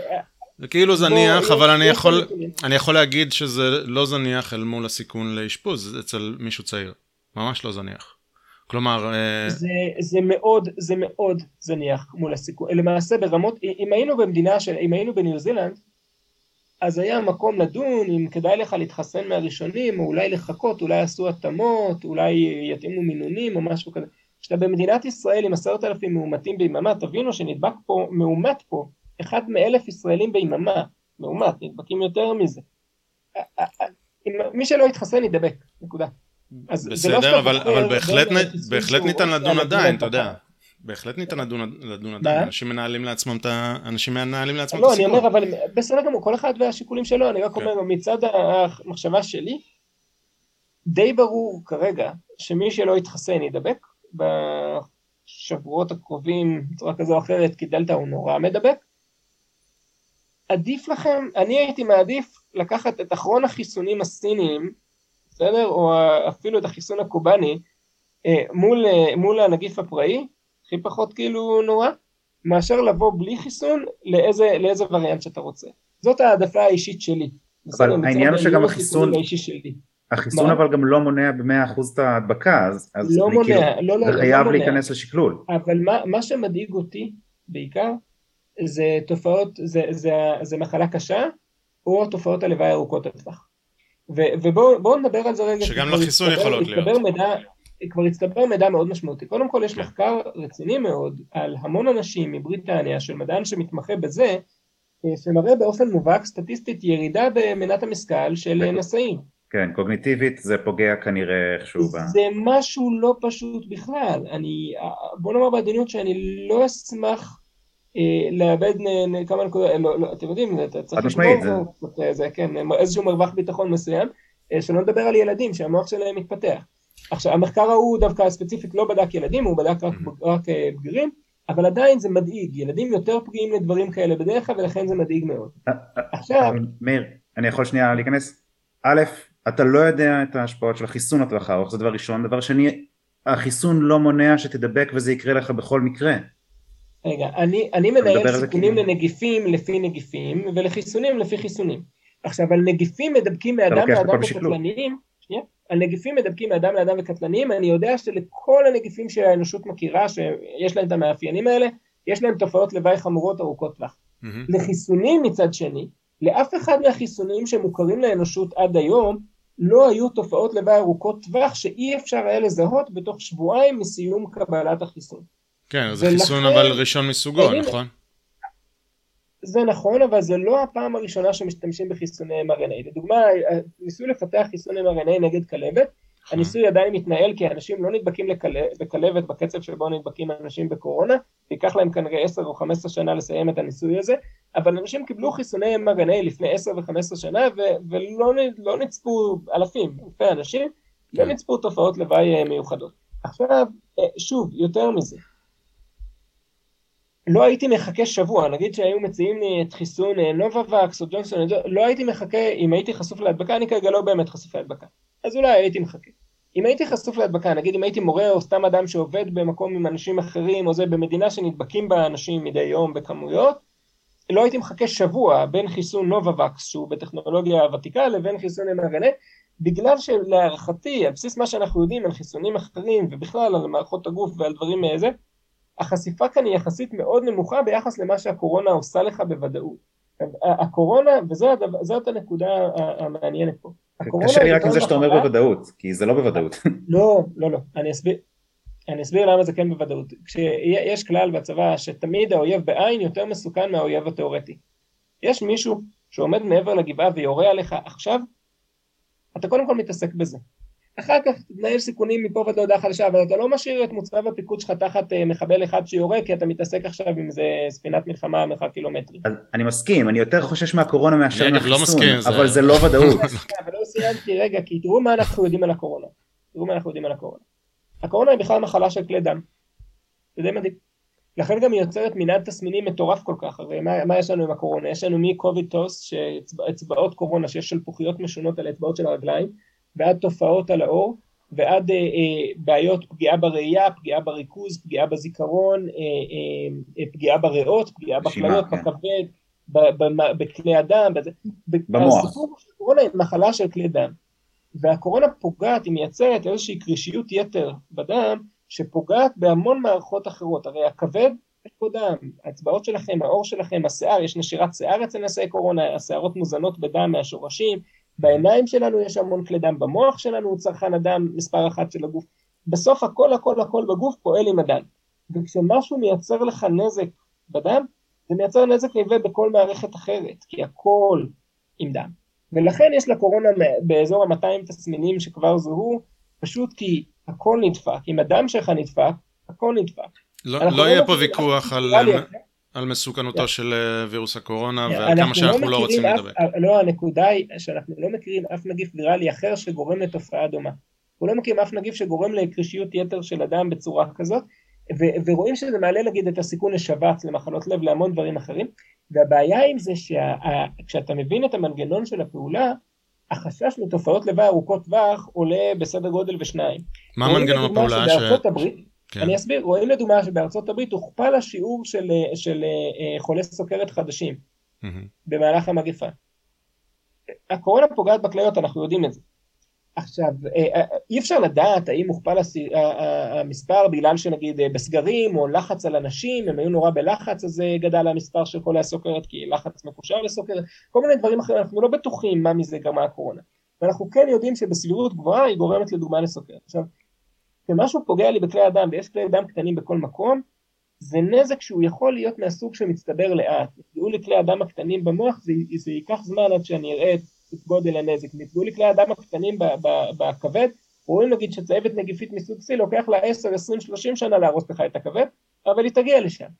ובהתחלה אתה נראה בסדר, אתה היית חולה בצהבת אה, במקור, חלית 4, 6 שבועות, היו לך תסמינים, היית צהוב, לא משנה, רק אחרי 10, 15, 20 שנה פתאום הכבד שלך נכשל, ואתה צריך השתלת כבד או שתאמן.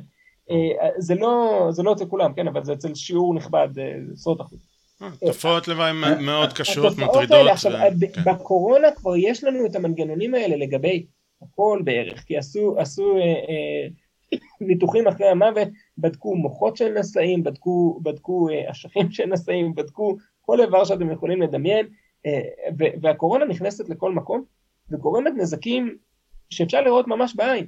אה, אה, התפרסם לפני, אני חושב, חודשיים, מחקר ממש אה, זה, הם מראים את מערכת העצבים של אנשים בריאים, של נשאי קורונה קלים ושל נשאי קורונה חמורים, ואתה יכול לראות את ההבדל בעין. מערכת העצבים של נשאי בריא זה נראה כמו אוטוסטרדות, של חולי קל זה נראה כמו רשת שבילים, כן. ושל, ושל חולי קשה זה נראה כמו כוכבים, נראה כמו כוכבים בשמיים, ממש כאילו העצבים מפורקים לגמרי. אבל, אבל לא יודעים, בדי... יודעים שיש וירוס פוסט מורטם, לא יודעים בדיוק מה המנגנון, לא יודעים מה בדיוק דרך לא, הפעולה, לא יודעים אם זה כן הווירוס, לא יודעים אם זה בדיוק הספייק או אם זה משהו לפני, לפני שבועיים אה, אה, צולה, פורסם הזוכה באיזושהי תחרות צילומים מדעיים, זה מישהו שצילם נגיפי קורונה, אה, אוכלים מוח של הטלף, אוקיי?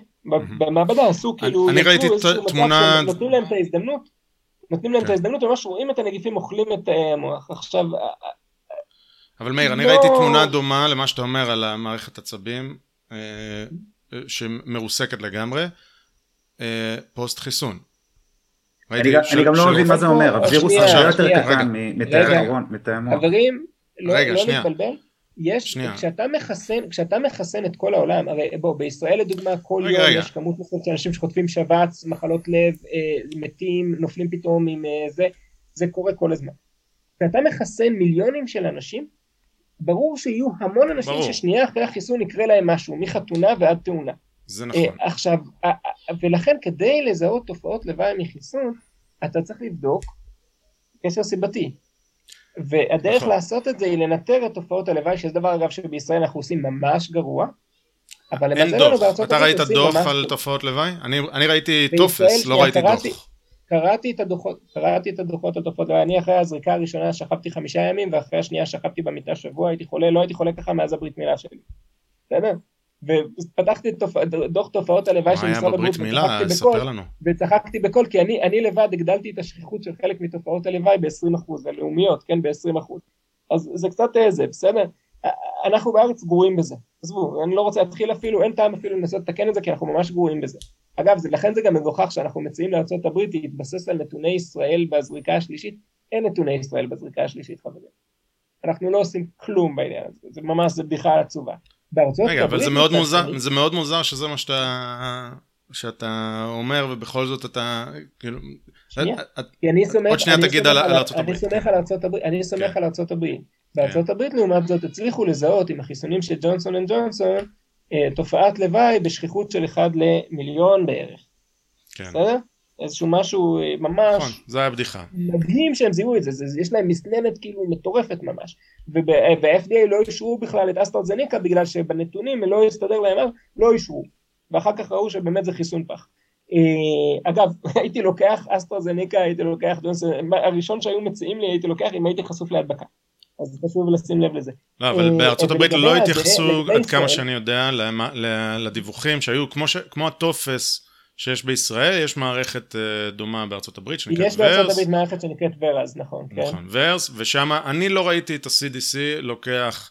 אה, אתה יודע, תופעת לוואי ומפריך או, או מאמת. תופעת לוואי, מפריך לא. או מאמת. לא, לא ראיתי כזה דבר, אולי אני פספסתי, אבל יש שם בין 5,000 ל-12,000 מקרי מוות, יש שם הרבה מאוד דברים. ועוד מילה, ואתה תענה לי, רגע, אני אתן לך. בסביבתי הקרובה, וכן, אני מבין שיש פה bias, כי כולם מקבלים את החיסון באותו זמן, ואני מבין שיש ערנות וזה. בסביבתי הקרובה יש כמה וכמה אנשים עם תופעות כרוניות כתוצאה מהחיסון. עכשיו אני לא אומר, זה יותר, זה לא, יותר, אמרת, רגע, אמרת רגע, רגע, שנייה, שנייה, שנייה. תגיד, עם תופעות לא- כרוניות לא... שהופיעו סמוך אחרי החיסון. כתוצאה, אמרתי אחרי החיסון. מחקר קצת יותר יסוד. אמרתי לא, כתוצאה, אז אני, אז אני טועה, אז, אז סליחה, חוזר בי.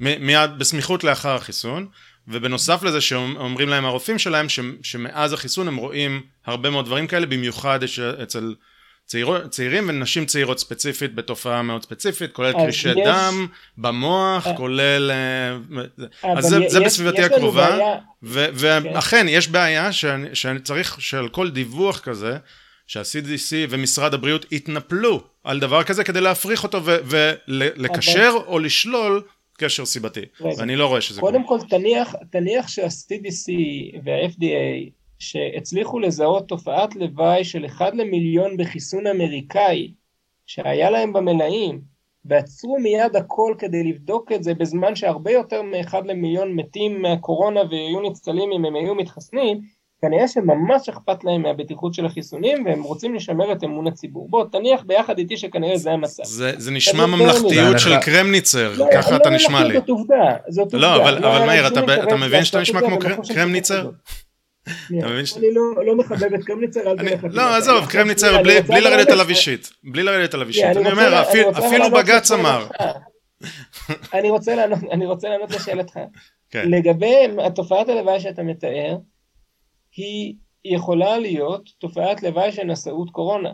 אנחנו יודעים שהקורונה נורא מסוכנת לאנשים בהיריון, ובכלל, אה, למרות שגברים מתים הרבה יותר, בצד של התחלואה הכרונית, קורונה כרונית, לונג קוביד, פוסט קוביד, כל הזה, אה, הנשים הן מאוד דומיננטיות, הן 60-70 אחוז מה, מהחולים של הפוסט קורונה זה נשים.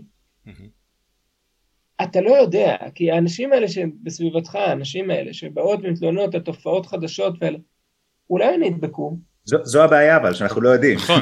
זו, זו הנקודה. אז שנייה. משל. אם תשאל, למשל.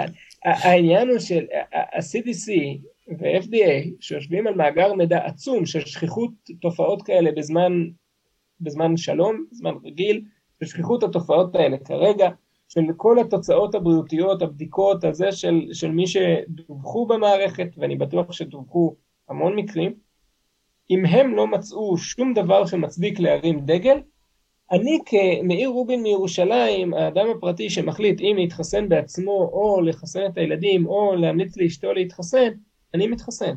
ה-FDA נתן אישור קבוע, נתן אישור קבוע לפני כשבוע לחיסון, עם נכון. data set שלא עודכן מאז מרץ, כלומר היה להם מכתב עדכון שהם הוציאו באפריל והמכתב אישור שהם הוציאו היום הוא עד אם אני לא טועה, אני אבדוק ואגיד בדיוק, אבל 13 במרץ זה הדאטה סט לא- האחרון. סליחה, אבל עקב המצב בישראל, עקב המצב בישראל, לא הספקתי עדיין לקרוא את האישור הסופי אה. של ה-FDA, אני לא יודע. אז, אני, אז בוא נגיד שאני צודק, אוקיי? בוא נגיד שאני צודק, ואגב אני אבדוק את עצמי. עדיין... זה, זה, זה מאוד מאוד מאוד מוזר. אני שוב לא, לא יודע, לא עשיתי מחקר משווה על חיסונים אחרים בזמן מגפה, הפעם האחרונה שאושר חיסון בזמן מגפה בארצות הברית הייתה אף פעם.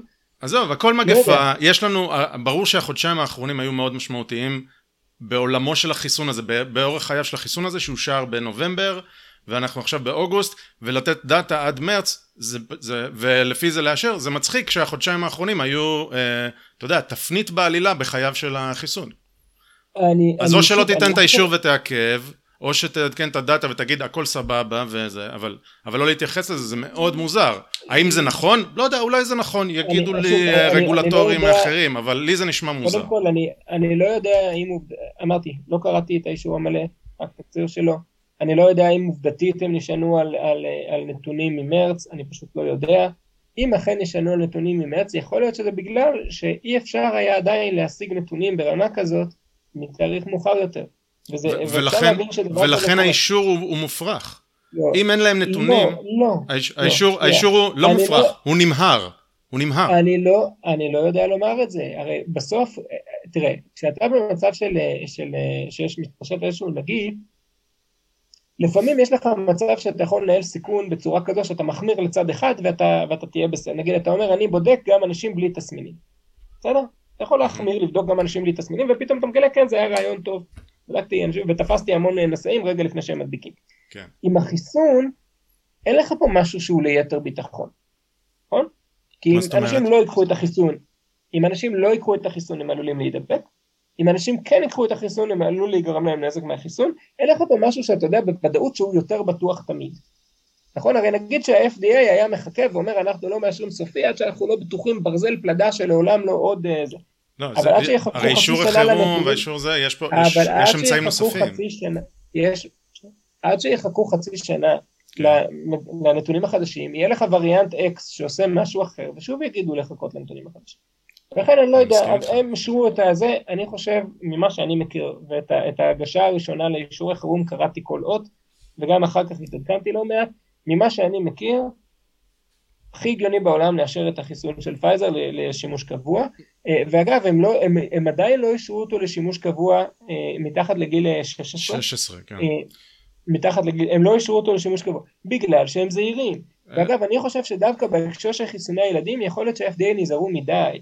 כי עכשיו אתם מסתכלים על ארצות הברית, יש בארצות הברית התפרצות מטורפת לחלוטין כרגע של קורונה, הם כבר למעשה אחרי החיסונים, אה, הם מתחילים לעקוף, יש יותר מ-100 אלף מאושפזי קורונה בארצות הברית כרגע, רבע מהם בטיפול נמרץ, יש לך מדינות שלמות שיותר מחצי קיבולת הטיפול נמרץ הלאומית של מדינה שלמה בתוך ארצות הברית, זה רק נשאי קורונה, כל האחרים נדחקים החוצה. יש לך היום פרסמו בניו יורק טיימס עשרות מנהלים של בתי, בתי חולים לילדים, דווקא לילדים, פרסמו מודעת תחנונים לעם בארצות הברית, אה, תתחסנו, שימו מסכות, אל תתקהלו, אין לנו קיבולת לטפל בילדים שלכם. זה זוועה מחרידה, יש אה, שופט בטקסס שהוא הוציא סרטון, אומר לציבור, המצב שלנו כזה שיש לנו בדיוק אפס מיטות טיפול נמרץ ילדים פנויות במדינה, שופט? במחוז שלנו, שופט, כן, בטקסס יש אה, שופט, הוא כאילו judge, הוא כאילו מישהו שהוא אחראי על, ה, על, על מחוז, וזה נבחר ציבור. מהמם. זה, עזוב, זה, עזוב, ארצות הברית אה. מדינה מוזרה. לא, מ- ארץ מכיר, אבל- כן, נו, מה אומר השופט? מה אומר השופט? הוא פחות או יותר קורא לציבור לצאן מרעיתו, עזוב נו, זה סוג של אה, כמו, כמו ראש עיר כזה. לא, בסדר, ברור, מה הוא אומר? מקביל. כן. הוא אומר להם, חברים. כדי שאם הילד שלכם יחלה, כדי שהוא יקבל מיטה, הוא יצטרך לחכות שימות ילד אחר. זה המצב אצלנו כרגע. יש לך בתי חולים בפלורידה עכשיו עם מכולות קירור ליד בחניון, אוקיי? זה מתים הרבה ילדים? זה מה שאני. מבין אבל ממה שאתה אומר, מאיר? אם ה-FDA? היו מאשרים, אם ה-FDA היו מאשרים את החיסון אה, ל, ל, באישור קבוע מגילאי 12, אפשר היה לחייב, בארצות הברית מחייבים חיסונים, במערכת החינוך מחייבים חיסונים, הילדים חייבים לקבל חיסון כדי להגיע לבית הספר. אתה לא יכול להיכנס לבית ספר בלי תעודת אה, חיסון. היה אפשר לחייב ילדים מגיל 12 ומעלה להתחסן. אני לא אומר. אם אני בעד נגד, לא משנה, אבל עוד שנייה נגיע לדברים האלה, אבל לאמצעים האלה. אני לא אומר אם אני בעד או נגד כאן, אבל זה היה אפשר. אם FDA היה אה, אה, מאשר את החיסון לשימוש חירום בגילאי 5 עד 11, בוודאות הוא היה מציל חיים בכמות גדולה. הטענה היא שיש ילדים מאושפזים בכמויות כל כך גדולות שהספיקה... כרגע כן. אני- לא- לא מכיר את זה, לא ראיתי כזה דבר. אה, תיתן לי, לא, על הכיפאק, כאילו תשלח על. אה, תחפש עכשיו, אתה רוצה, אתה אתה מול אה. מחשב, כן, תחפש עכשיו פדיאטריק ה-PICU, בסדר?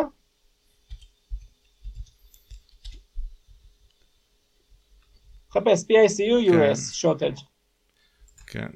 בסדר, אני- אני אחפש, אני אחפש ואני... אה, ואתה, אה, ואתה תראה שברגע זה ממש יש מקומות בארצות הברית אה, שמטיסים ילדים למרחקים עצומים, יותר מזה, ניו אורלנס עכשיו היא, היא, היא חוטפת הוריקן, את, את אידה, האידה, mm-hmm. שהוא אחד מהגדולים מאז 1850, אתה יודע, לא פינו שם את בתי החולים, כי לא היה להם לאיפה, מפלורידה ועד טקסס, אין, אין, לא היה מקום שאפשר לפנות אליו את, ה, את החולים בבתי החולים בניו אורלנס, הם שוכבים שם וההוריקן מכה בחוץ.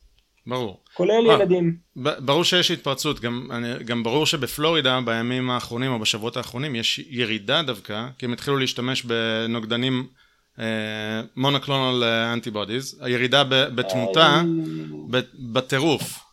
זה, זה מהשבוע, לא, יש ירידה בתמותה בטירוף לאפס עגול, כי הם הפסיקו לדווח לכמה זמן.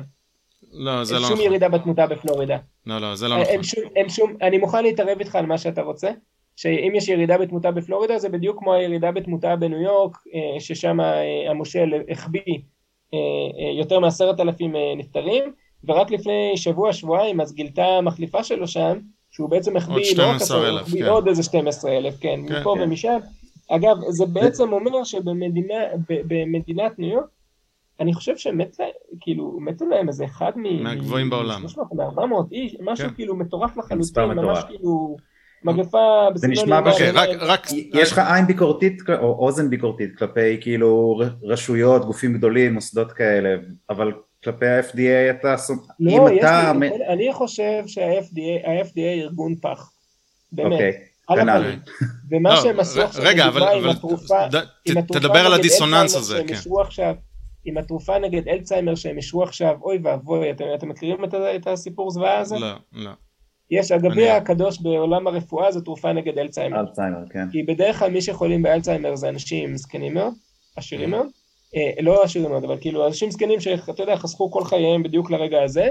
אה, ואם אתה בא לאדם בן 60 ואתה אומר אתה יכול להציל את המוח שלך אם רק תתן לי את הבית שלך הוא כנראה יקנה את המוח שלו זאת אומרת, זה, וזו מחלה שהיא כרונית, אי אפשר לרפא אותה, כן? אפשר רק לצמצם את התסמינים, אז אנשים ייקחו את התרופה שלך לכל, אה, לעשורים, עד שהם ימותו. אה, אף אחד לא יצליח עדיין באמת לפתח תרופה נגד האלצהיימר, וחברה מסוימת חשבה שהיא מצאה משהו שאולי בערך, אבל לא באמת, ו-FDA אישרו בכל אופן באיזשהו הליך מאוד מאוד מאוד משונה, עם המון שינויים תוך כדי תנועה ודברים מוזרים, ועכשיו זה בתחקור רציני שם. עכשיו, okay. אוקיי. לא, אני באופן כללי לא סומך על ממשלות, לא סומך על גורמים ממשלתיים, לא סומך על אף אחד בעיניים עצומות, ונאמר אמן. אבל אני גם לא סומך על נגיפים שהגיעו אה, מעטלף אה, אה, איפשהו באיזושהי מעבדה או באיזושהי מנהרה ביבואן, ורוצים לאכול את המוח של הילדים שלי, גם על זה אני לא סומך. כשאני צריך לבחור, כשאני צריך לבחור, בניהול הסיכונים האישי שלי, עם היכולות המסוימות שלי, שהן מוגבלות בסופו של דבר, אה, על מה אני סומך?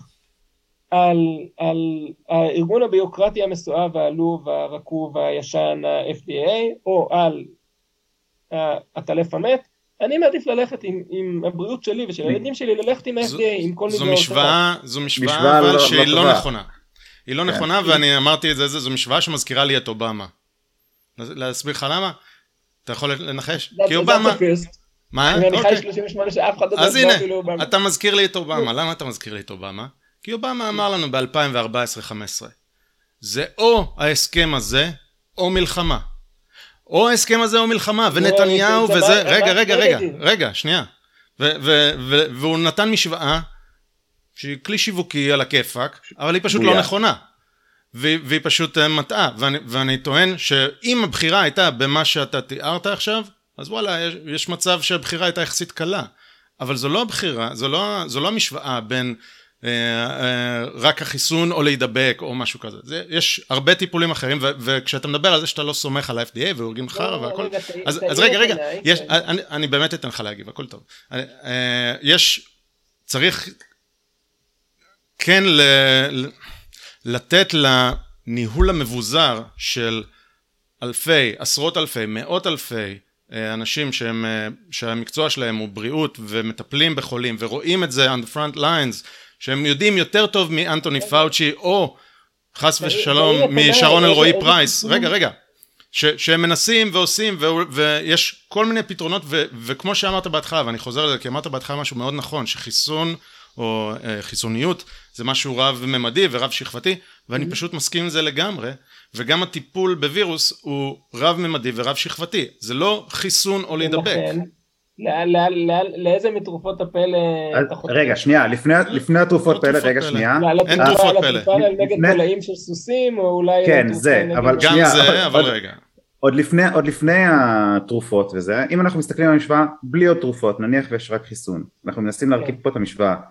יש מצד אחד את הסיכוי להידבק בקורונה ולחלות במחלה נוראית שאנחנו, אף, שאנחנו לא רוצים לחלות בה, אוקיי? Mm-hmm. Okay? מצד שני יש אה, אפשרות להתחסן ובכך לה, להסתכן בתופעות לוואי של החיסון ולהפחית את הסיכוי להידבק אבל לא לאפס ואז עדיין אפשר לחטוף את כל התסביכים הנוראים שיש במחלה הזו.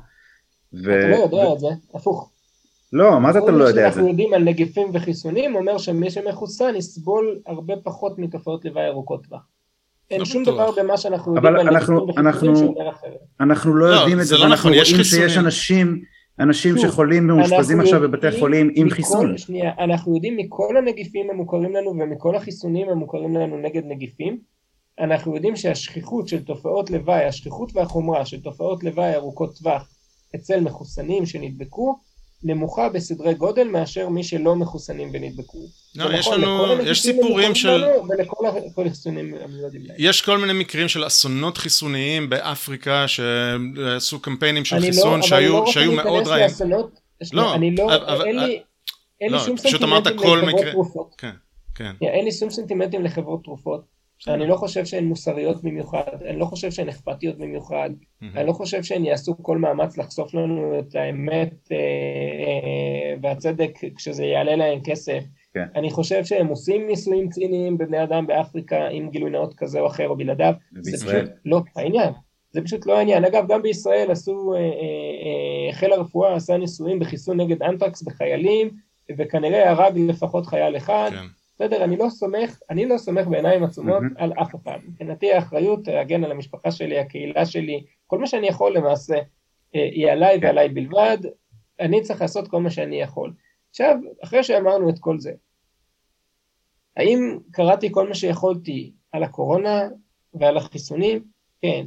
האם בדקתי בכל פיפס וכל טאג לפני שהלכתי ואמרתי לאשתי שכדאי לה להתחסן והתחסנתי בעצמי? כן. האם אני אבדוק כל פיפס וכל טאג באישור של ה-FDA לחיסון ילדים לפני שאני אחסן את הילדים שלי? כן. האם נראה לי שאני אחסן את הילדים שלי? כמעט בוודאות כן. אפילו אם אני אמצא ליקויים בתהליך האישור, הערכתי, אה, לאור מה שאני יודע על הקורונה ולאור, ולאור זה שבסוף ילדים צריכים לפגוש ילדים אחרים, צריכים לחיות את חייהם, צריכים לעשות אה, זה, ולאור מה שאנחנו יודעים על חיסונים ונגיפים אחרים, אני רוצה לחסן את הילדים שלי הכי מהר שאפשר, ולאפשר להם לצאת אל העולם עם סיכון מופחת. אני, אני שמח שאמרת כמעט בוודאות כן, כי זה אומר שיש אנשים שיכולים להחליט אחרת. כלומר, זה, זה לא בוודאות כן, אתה, זה, אתה משאיר את הפתח, אה, אני, אה, אני, אני, אני מברך אותך על כך. אני מכבד כל אדם, לא, אני מכבד כל אדם שמסיבותיו החליט שהוא לא רוצה להתחסן, זאת זכותו המלאה, לאדם יש אוטונומיה על גופו, אבל חברים, להחלטות יש משמעות. נכון. לגמרי, נכון. ויכול להיות שבגלל שהחלטתם לא להתחסן אז יהיו לכם מגבלות אם אתם טסים לחו"ל, יכול להיות שלא תוכלו לשבת במסעדה כזו או אחרת, יכול להיות שלא תוכלו להיכנס למערכת חינוך אה, כזאת או אחרת. אה, זו החלטה של המדינה, חלק מהרעיונות האלה טובים יותר, חלק פחות, חלק הוגנים יותר, חלק פחות, חלק אה, פוגעים בחירות יותר מאחרים. זה עניינים, שיקולים, אני ממש ארצה שנחזור לזה עוד רגע. בשמחה, כן. זה דיונים אחרים, אני מכבד כל אדם וזכותו על גופו. אגב, אני קצת פחות מכבד אה, אנשים שבשם אינטרסים כאלה ואחרים אה, גורמים נזק לאנשים אחרים. ויש כאלה שאזורי אזורי, אה, חששות מחיסונים של אני רק שאלה ורק רציתי זה ואני בעצמי התחסנתי אבל אני חושב שאולי אם אתם לא מסוגלים להעמיק מספיק כדי לפחות לה, להפסיק לשאול שאלות שכבר ענו עליהן אלף פעם בצורה טובה אתם כנראה לא אדם רציני. אז, אז אני... בזהירות המתבקשת. בסדר, שמע, אז אני... ועכשיו נעבור, אז אני אחד מהאנשים האלה. זה נראה לי מקום. אוקיי. טוב לדון בו בתרופה נגד תולעים לסוסים והשפעותיה על נגיף הקורונה. אה, אפשר, אפשר לדבר על זה, אבל אני אה, רואה את עצמי בן אדם מספיק רציני שבדק מספיק ובדק גם את המנגנון שבו אה, עובד החיסון הזה ו, ולמה, אה, אני לא ראיתי את המחקר על, אה, על אה, IQ, על זה שמוריד את מנת המשכל, אבל אני יכול לשער למה זה קורה. ו... לא, מעולה, אני אשמח לקרוא. אה, ו... ויש לי הרבה מאוד שאלות. עכשיו לגבי אה, תרופה לתולעים לסוסים, שאתה מדבר על האיברמקטין, אני חושב שבעצם זה שאתה מציג את זה ככה, זה מראה בייס מצידך, לא, שהוא לא הוגן, לא, רגע, כי זה לא תרופה לסוסים, יש את זה גם לסוסים, ויש את זה גם לבני אדם. יש מינון גם לבני אדם. לא רק מינון לבני אדם, יש תרופה לבני אדם. זו תרופה שניתנת לבני אדם. ניתנה כ-3.8 מיליארד, לכן ההצגה של זה, לכן ההצגה של זה מראה, רגע רגע, לכן ההצגה של זה כתרופה לסוסים, לא, אבל לפני שאתה מפרט, מאיר, רגע, רגע, לפני שאתה מפרט, שנייה, לא, כי זה חשוב, כי זה פייק ניוז שמתפשט כבר הרבה זמן.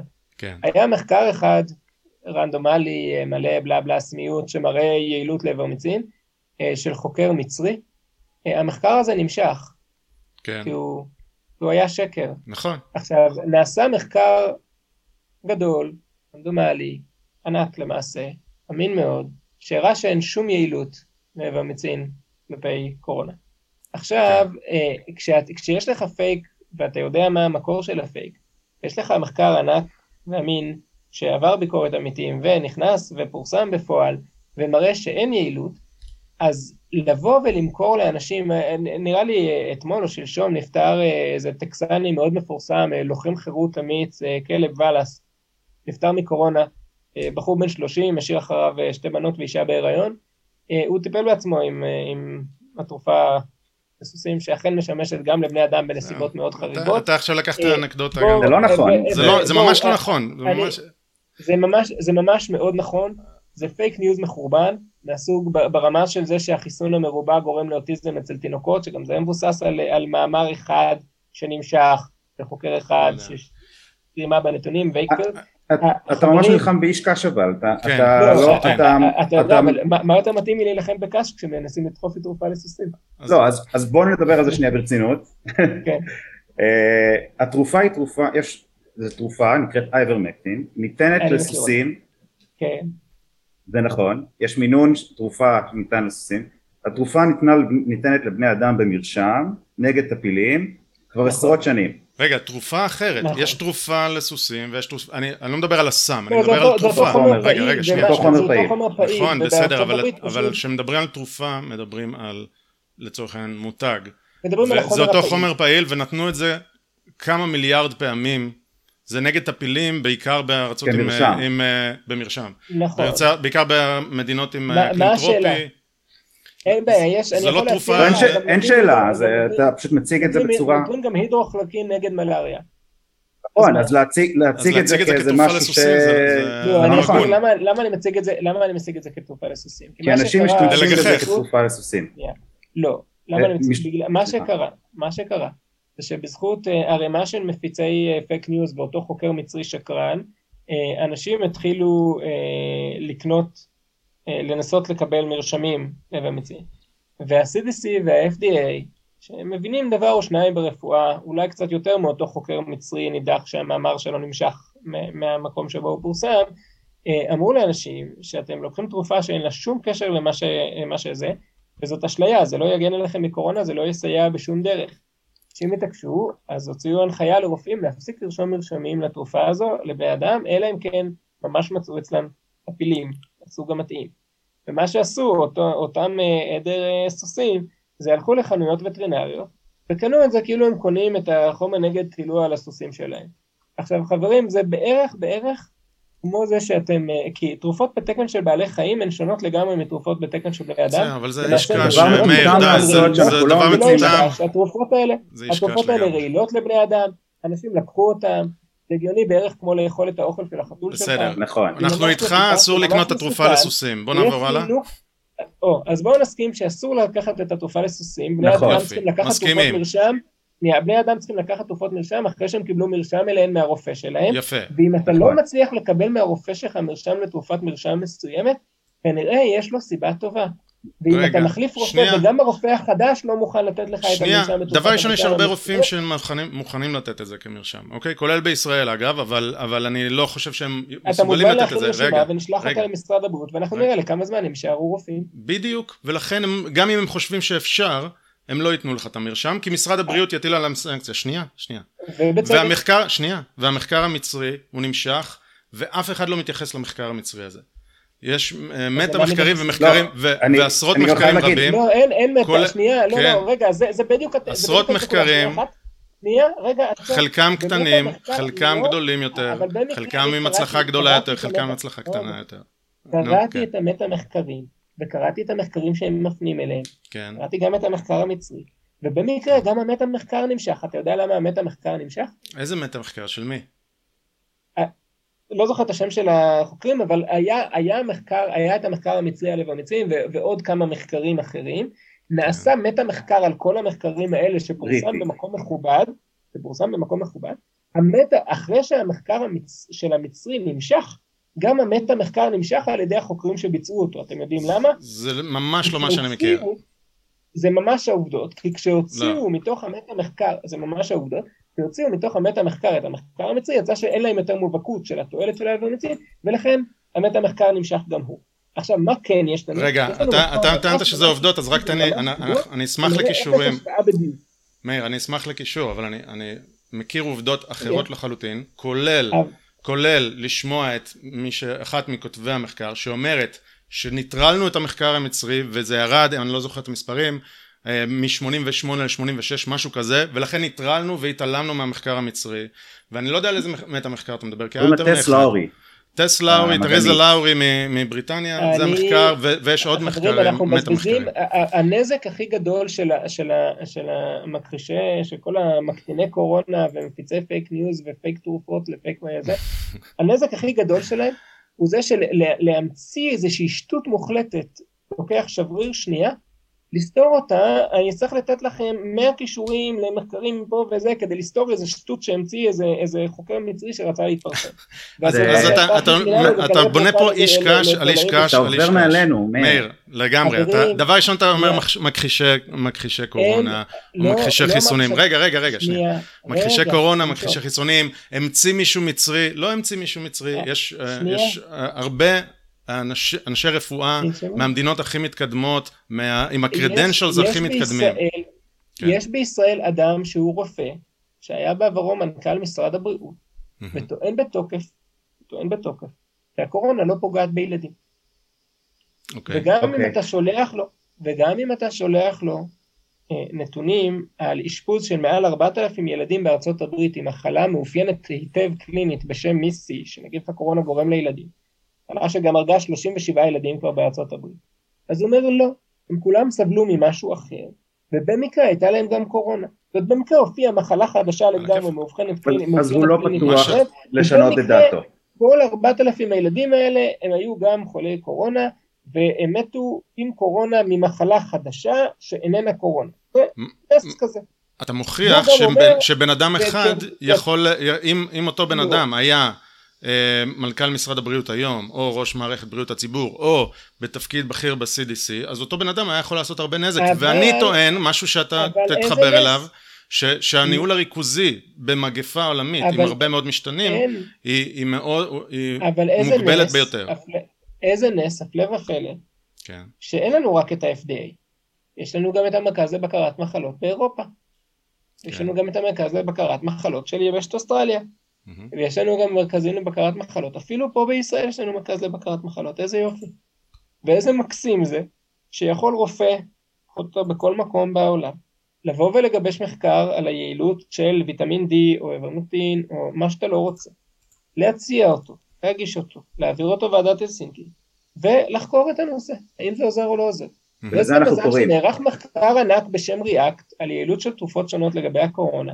ונכללו בו המון תרופות שחלקן נראו מבטיחות יותר וחלקן פחות. והמחקר הזה היו בו כמה הפתעות. ואחד מהדברים הכי פחות מפתיעים שהיו בו היה שהוורמקטין לא עושה שום דבר בקשר לקורונה. פשוט לא עושה כלום. לא משנה שום דבר, נאדה, גורנישט, אפס. עכשיו זה. מבחינתי קיר ברזל. אם אתה תביא זה מבחינתך מה? סליחה, לא שמעתי. קיר ברזל. לא משפיע, אפס השפעה, נדה השפעה, כלום השפעה. עכשיו, אם אתה תביא מחקר אחר, באותה רמה, שמראה שיש השפעה, אני מיד אשנה את דעתי. כל הזמן, המחקרי הרפואי מתפתח כל הזמן. לדוגמה, יש, עשו במשך עשורים איזשהו ניתוח מסוים בברך, ניתוח אורתופדי מסוים בברך, על בסיס איזשהו מחקר משנות החמישים או השישים או שלא משנה, ופתאום מישהו החליט שהוא מנסה לשחזר את, ה, את הממצאים של המחקר הזה, ולא הצליח לשחזר אותם, אז הפסיקו לעשות את הדבר הזה, בסדר? האם כל אותם אנשים שזה אולי נהנו מפלסבו, אלוהים יודע מה, למה באמת המשיכו לעשות את הניתוח הזה. האם דברים כאלה יכולים לקרות? כן, בהחלט. האם אני הראשון שאשמח לגלות שיש עוד תרופה יעילה נגד קורונה? לא יודע אם הראשון, אני לא חשוף להדבקה, אבל בוודאי אחד מהראשונים. בסדר? אני נורא אשמח. האם נכון כרגע לבלבל את המוח להמוני אנשים על מחלה שאנחנו לא מכירים לגביה כרגע תרופה שממש, אני, אני אדבר עוד רגע על המונונקול אנטיבדיז, אבל לא מכירים לגבי התרופה ממש מועילה. יש כמה סטרואידים שעוזרים מאוד לצמצם תסמינים ומחלה קשה, יש, יש כל מיני דברים שאנחנו יודעים לעשות, נגיד להשכיב על הבטן, לפרוס מכשירים שבעצם מנערים את הריאות ומגדילים את הספיגה של החמצה, כל מיני דברים שעושים עכשיו, חלק עוזרים יותר, חלק פחות, איברמקטין לא אחד, לא, לא כלי בארגז הכלים, לא משהו שנמצא מועיל באיזשהו מחקר רציני. ועכשיו לגבי ה... אז אני ראיתי מחקרים רציניים, זה לא נכון. רגע, רגע, ניתן לך להשלים, ניתן לך להשלים, רק... ניתן לך להשלים, רק אני כן ראיתי מחקרים רציניים, אה, וכמובן שאני לא טוען שזה תרופת פלא. אני טוען שזה מאוד מאוד משנה מה הפרוטוקול שאתה משתמש ומתי, וכמובן שאל אבל... תיקח תרופה לסוסים ו- וכולי, ו- וזה מאוד משמעותי אם נתת את זה באשפוז או לא. בוא נסכים בינינו שלא רעיון טוב לאף אדם אה, לקחת תרופה שהרופא שלו אמר לו במפורש שהוא לא מוכן לרשום לו. נכון. בסדר, על בסיס משהו שהוא קרא באינטרנט, זה נשמע לי כמו רעיון גרוע באופן כללי לניהול סיכונים אישי. ובוודאי ובוודאי אל תיכנסו לווטרינר ותקנו שם תרופה שהרופא לא הסכים לרשום לה. בוא נסכים, ש... בוא, בוא נסכים שחוות דעת שנייה זה, זה חלק אם מה... אם אתם רוצים, אם מישהו רוצה לארגן כן. אה, אה, רלי, אם מישהו רוצה לארגן אה, מסע התרמה באינטרנט, לתמיכה ברופא שיעשה מחקר עם סמיות כפולה, מחקר רנדומלי מאושר עם סמיות כפולה, על אה, תרופה כזו או אחרת לטיפול בקורונה, באמת שמחה וששון, משום מה נראה לי שאלה שמקדמים את האיבר מקטין לוקחים את הכסף מהפרסומות ביוטיוב ומדברים אחרים לעצמם ולא משקיעים אותם משום מה במחקרים אה, רציניים שהתפרסמו בכתבי עת מדעיים. למרות שמאוד זה התחיל מאוד מוקדם לפני יוטיוב וזה וכולל מחקר בארץ שהתחיל מאוד מוקדם. ואגב לגבי הרופא המלצת הרופא חוות כן, דעת שנייה זה גם רלוונטי. רגע אני אתן לך אה, עשרה משפטים. איברמקטין היא תרופה מאושרת למחלות מסוימות ולכן קל מאוד לעשות בה ניסויים. קל מאוד הכי קל בעולם. נכון. ובסך הכל לרשום אותה off label עם נכון. אישור של הלסינקי זה, ש, זה, שזה, זה שאף אחד עוד לא הצליח להביא מחקר רציני עם סמיות כפולה ממקום רציני שפורסם במקום רציני, ומראה תועלת כלשהי, שולית ככל שתהיה, איך לומר? אני, אני לא ראיתי מחקרים כאלה, מאיר, כן, אני אתה, לא מבין למה אתה אומר דברים לא נכונים. אתה, אתה ממשיך לעבור מעלינו, אנחנו לא טוענים ל- ללכת לווטרינר, אנחנו לא טוענים לא להקשיב לרופא, אתה, אתה מסכים איתנו, אנחנו מסכימים על כל מיני דברים שהם ברורים לכל אחד, ואנחנו... דברים, אנחנו גם נסכים שה-FDA מכיר את כל המחקרים שאתם ראיתם, ומשום מה החליט שהם... נכון, לא נכון. וזה חלק מהבעיה, ואתה לא סומך על ה-FDA. לא, לא, לא, אבל, אבל משום מה גם המרכז לבקרת מחלות באירופה חושב אותו דבר. משום מה גם המרכז לבקרת מחלות בישראל חושב אותו דבר. אבל, אבל אני יכול להראות לך גופים לא רציניים שלא מסכימים עם הגופים האלה. אני... בסדר, אבל אני לא רוצה לקיים את הדיון הזה כי הוא מגוחך בעיניי, באמת, אני חושב שהתייחסתי בשיא הרצינות לכל הזה, ובואו נעבור הלאה. לגבי המונונוקול האנטיבדיס, הם מועילים כנראה בשלב מאוד מאוד מסוים של המחלה, אם אתה מקבל אותם בדיוק בתזמון הנכון לאדם במצב הנכון, הם מועילים בצורה משמעותית. כן. כדי למצוא, כדי לתת את המנה הנכונה לאדם הנכון בזמן הנכון, אתה צריך לתת מנה להרבה מאוד אנשים בזמן הלא נכון. תגיד... אה, בשום פנים ואופן, בשום פנים, קודם כל יכול להיות שזה הגיוני לתת את זה למסות גדולות של אנשים, לא התעמקתי בפרטי הפרטים למרות שכן אני מכיר קצת את הנתונים שלהם, יכול להיות שהגיוני, בפלורידה עושים את זה עכשיו, הקטע בפלורידה רק שעושים את זה, פחות או יותר במקום החיסון, זאת אומרת בא המושל ואומר, אני אוסר על מסכות בבתי ספר, אני לא דורש ריחוק, אני לא, לא מגביל התקהלויות, אני לא מעודד חיסונים, אני לא עושה שום דבר פחות או יותר, אבל אם כבר תהיה חולה קשה והצלחת לגרור את עצמך עד לספרייה הציבורית שהוסבה למקום למתן נוגדנים, אז בהצלחה תתמוטט שם בתור על השטיח, ויגיע אליך, כי יש תמונות. אתה שוב מזכיר לי את אובמה, אתה שוב מזכיר לי את אובמה. בטוח שראית את התמונות מפלורידה של אנשים שהתמוטטו שם בתור, בתור למונולוקון אנטיבדיס, או, או, או רכבים שעומדים בתור שנמשך כאילו קילומטרים למרכז טיפול בזה. בוא, איך לומר בעדינות, היה עדיף לעשות כמה דברים לפני ה... פלורידה יש לה שיעור חיסון מאוד גבוה והמושל שם מעודד חיסונים בצורה מאוד חזקה. אני, אני בטוח שכולנו נורא מתרגשים ברגע לא, זה, אני, איך לומר בעדינות. אני אומר, אפשר לא להתייחס בהגינות, לא צריך אה, זה. אני, יש אני תפיסת עולם. בהגינות, אני אתייחס כן. בהגינות, אדם, אדם שאוסר, אוסר, על בתי מה? ספר, אוסר על בתי ספר, לקבוע ברמת הקהילה חובת מסכות, זאת אומרת כן. בהסכמה של הקהילה באיזשהו רוב מסוים, אוסר עליהם, באמצע מגפה, בעיניי משהו אצלו בראש לא בסדר. אז, אז, אז אני, אני לא אסכים איתך. אני, אבל... אני שנייה רוצה... יש לזה מילה. מה המילה? סוציופט. אוקיי. בהמשך תיתן לי ראייה שמסכות עובדות, ראייה אני, אחת.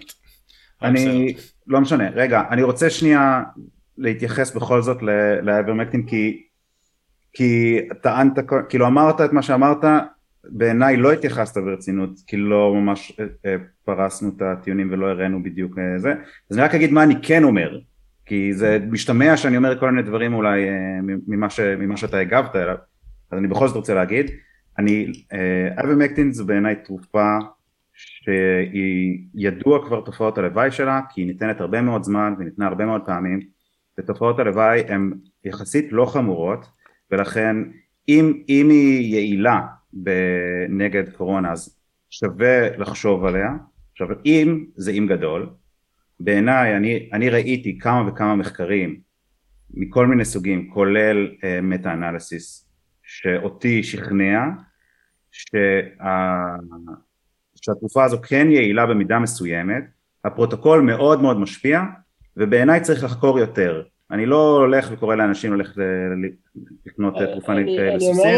אני אומר את זה בשיא הזהירות, אם יש לי תקציב של איקס דולר לחקור כן. תרופות לקורונה, שום סיכוי שהייתי משקיע סנט מתוכו בלחקור איברמקטין. כי זה כבר נחקר. אז יש אנשים שכן עשו את זה.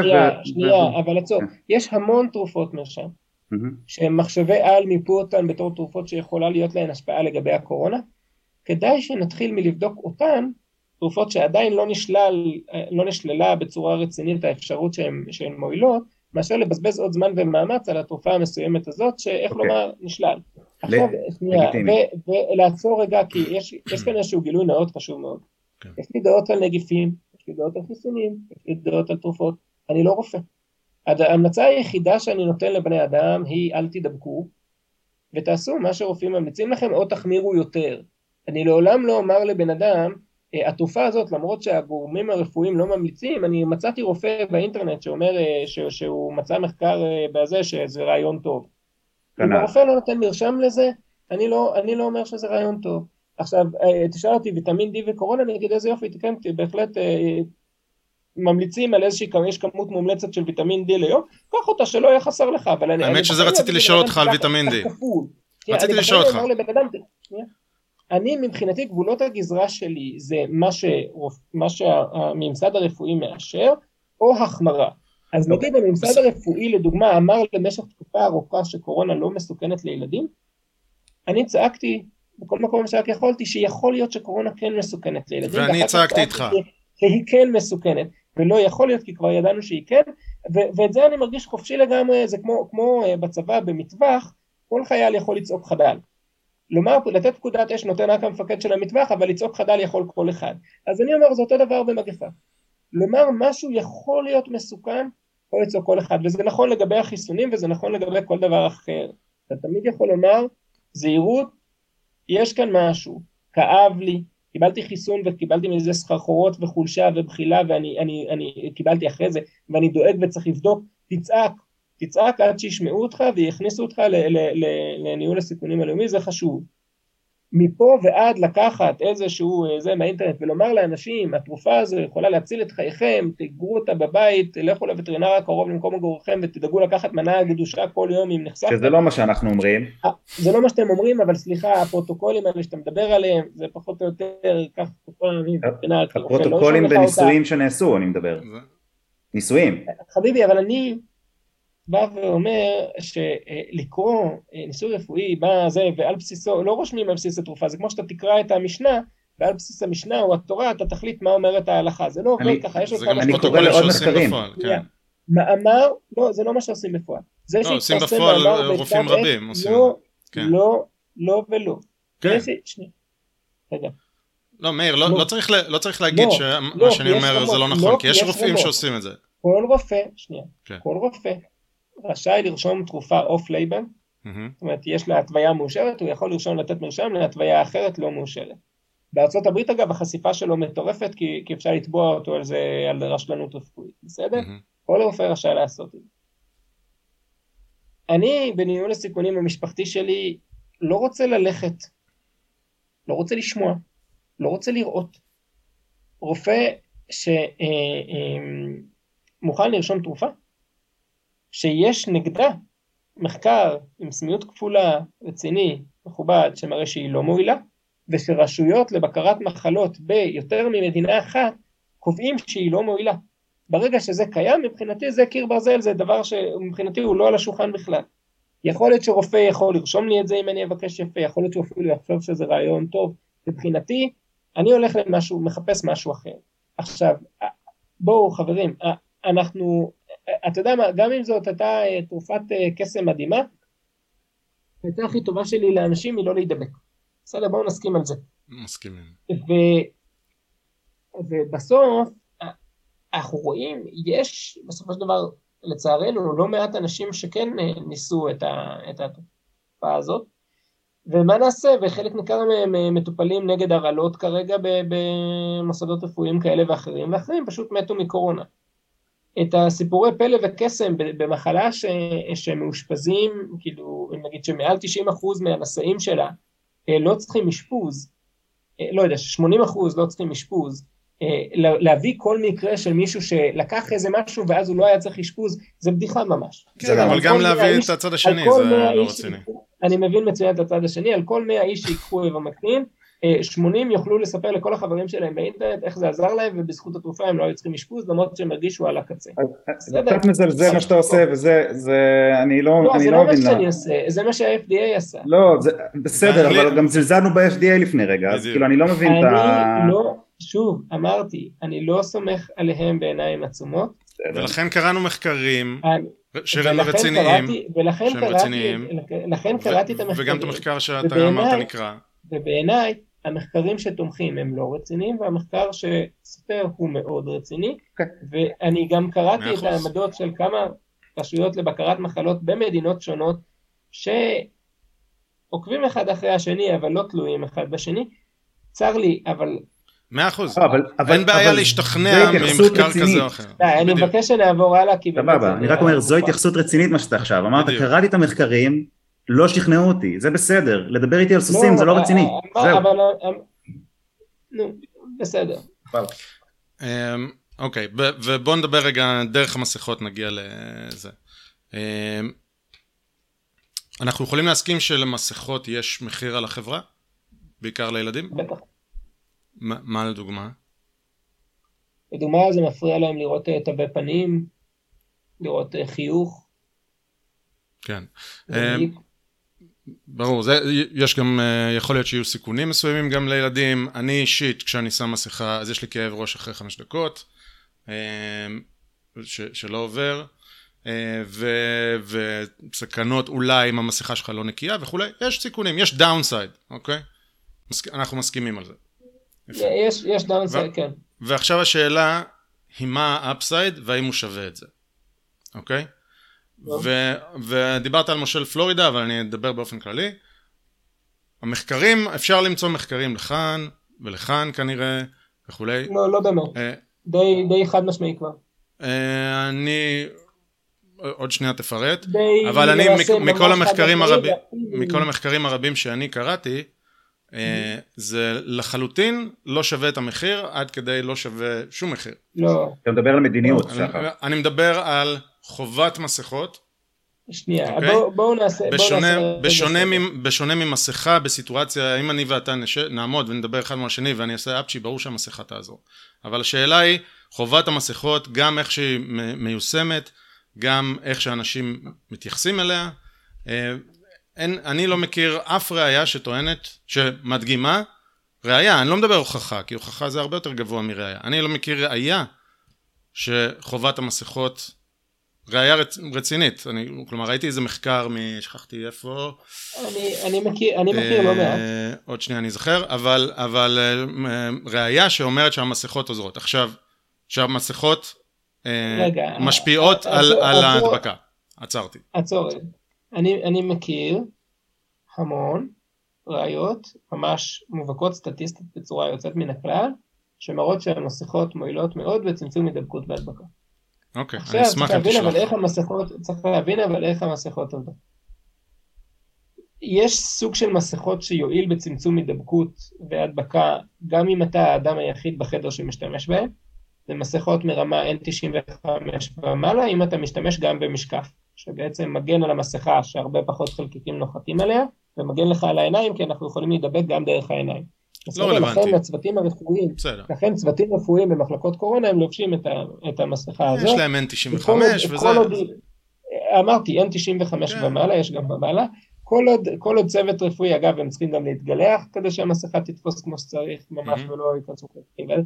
כל עוד אתה, אתה לובש מסכה כזאת בצורה מאוד טובה ומקצועית והדוקה, אתה תהיה מוגן ברמה טובה מהידבקות בקורונה, בלי קשר לשאלה מה עושים אנשים מסביבך. זה, זה ברור, גם מסכת האב"כ, כשאתה דרך אגב.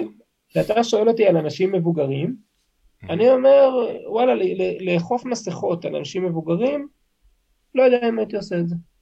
כי אתה רוצה מצדך להגן על עצמך, אם, אם, אני אומר, אם ראינו רק מבוגרים. בוגרים, כן? אתה מתכוון לבוגרים? בסביבה, ש... שנייה, אני אומר, בסביבה שכולם מבוגרים, כן. מהמם. בסדר? אני אומר, לאכוף מסכות על מבוגרים, כדי להגן על מבוגרים אחרים, בעיניי לא הוגן. רק אני מנסה להבין, לחזור על שמונה- עצמו. 18 ומעלה או 60 ומעלה? מה זה מבוגרים? לא, 18 ומעלה. אה, אוקיי, זה סבבה. בוגרים, אנשים כן. שאינם ילדים. בסדר? אני אומר, לאכוף מסכות על אחרים כדי להגן עליי, אוקיי. אני רוצה, נגיד, אני הלכתי למילואים במגפה, הייתי עם מסכה N95 ומשקף, עשיתי ככה קרב מגע, עשיתי ככה מטווחים, נחנקתי ככה בזה, היה קשה רצח, הייתי צריך מדי פעם לצאת החוצה לנשום, אין מה לעשות, אני לא הולך לומר לאף אחד אחר לשים מסכה ב- בעבודה פיזית קשה כדי להגן עליי מהידבקות. מצד שני, רוצה ללכת למילואים, מצד שלישי, לא רוצה להדביק את הילדים שלי בשום אופן, אז זה, זה מה שאני עושה, האחריות היא עליי. אני יכול לכסות את העיניים שלי, אני יכול. מסכימים במאה אחוז. אני יכול.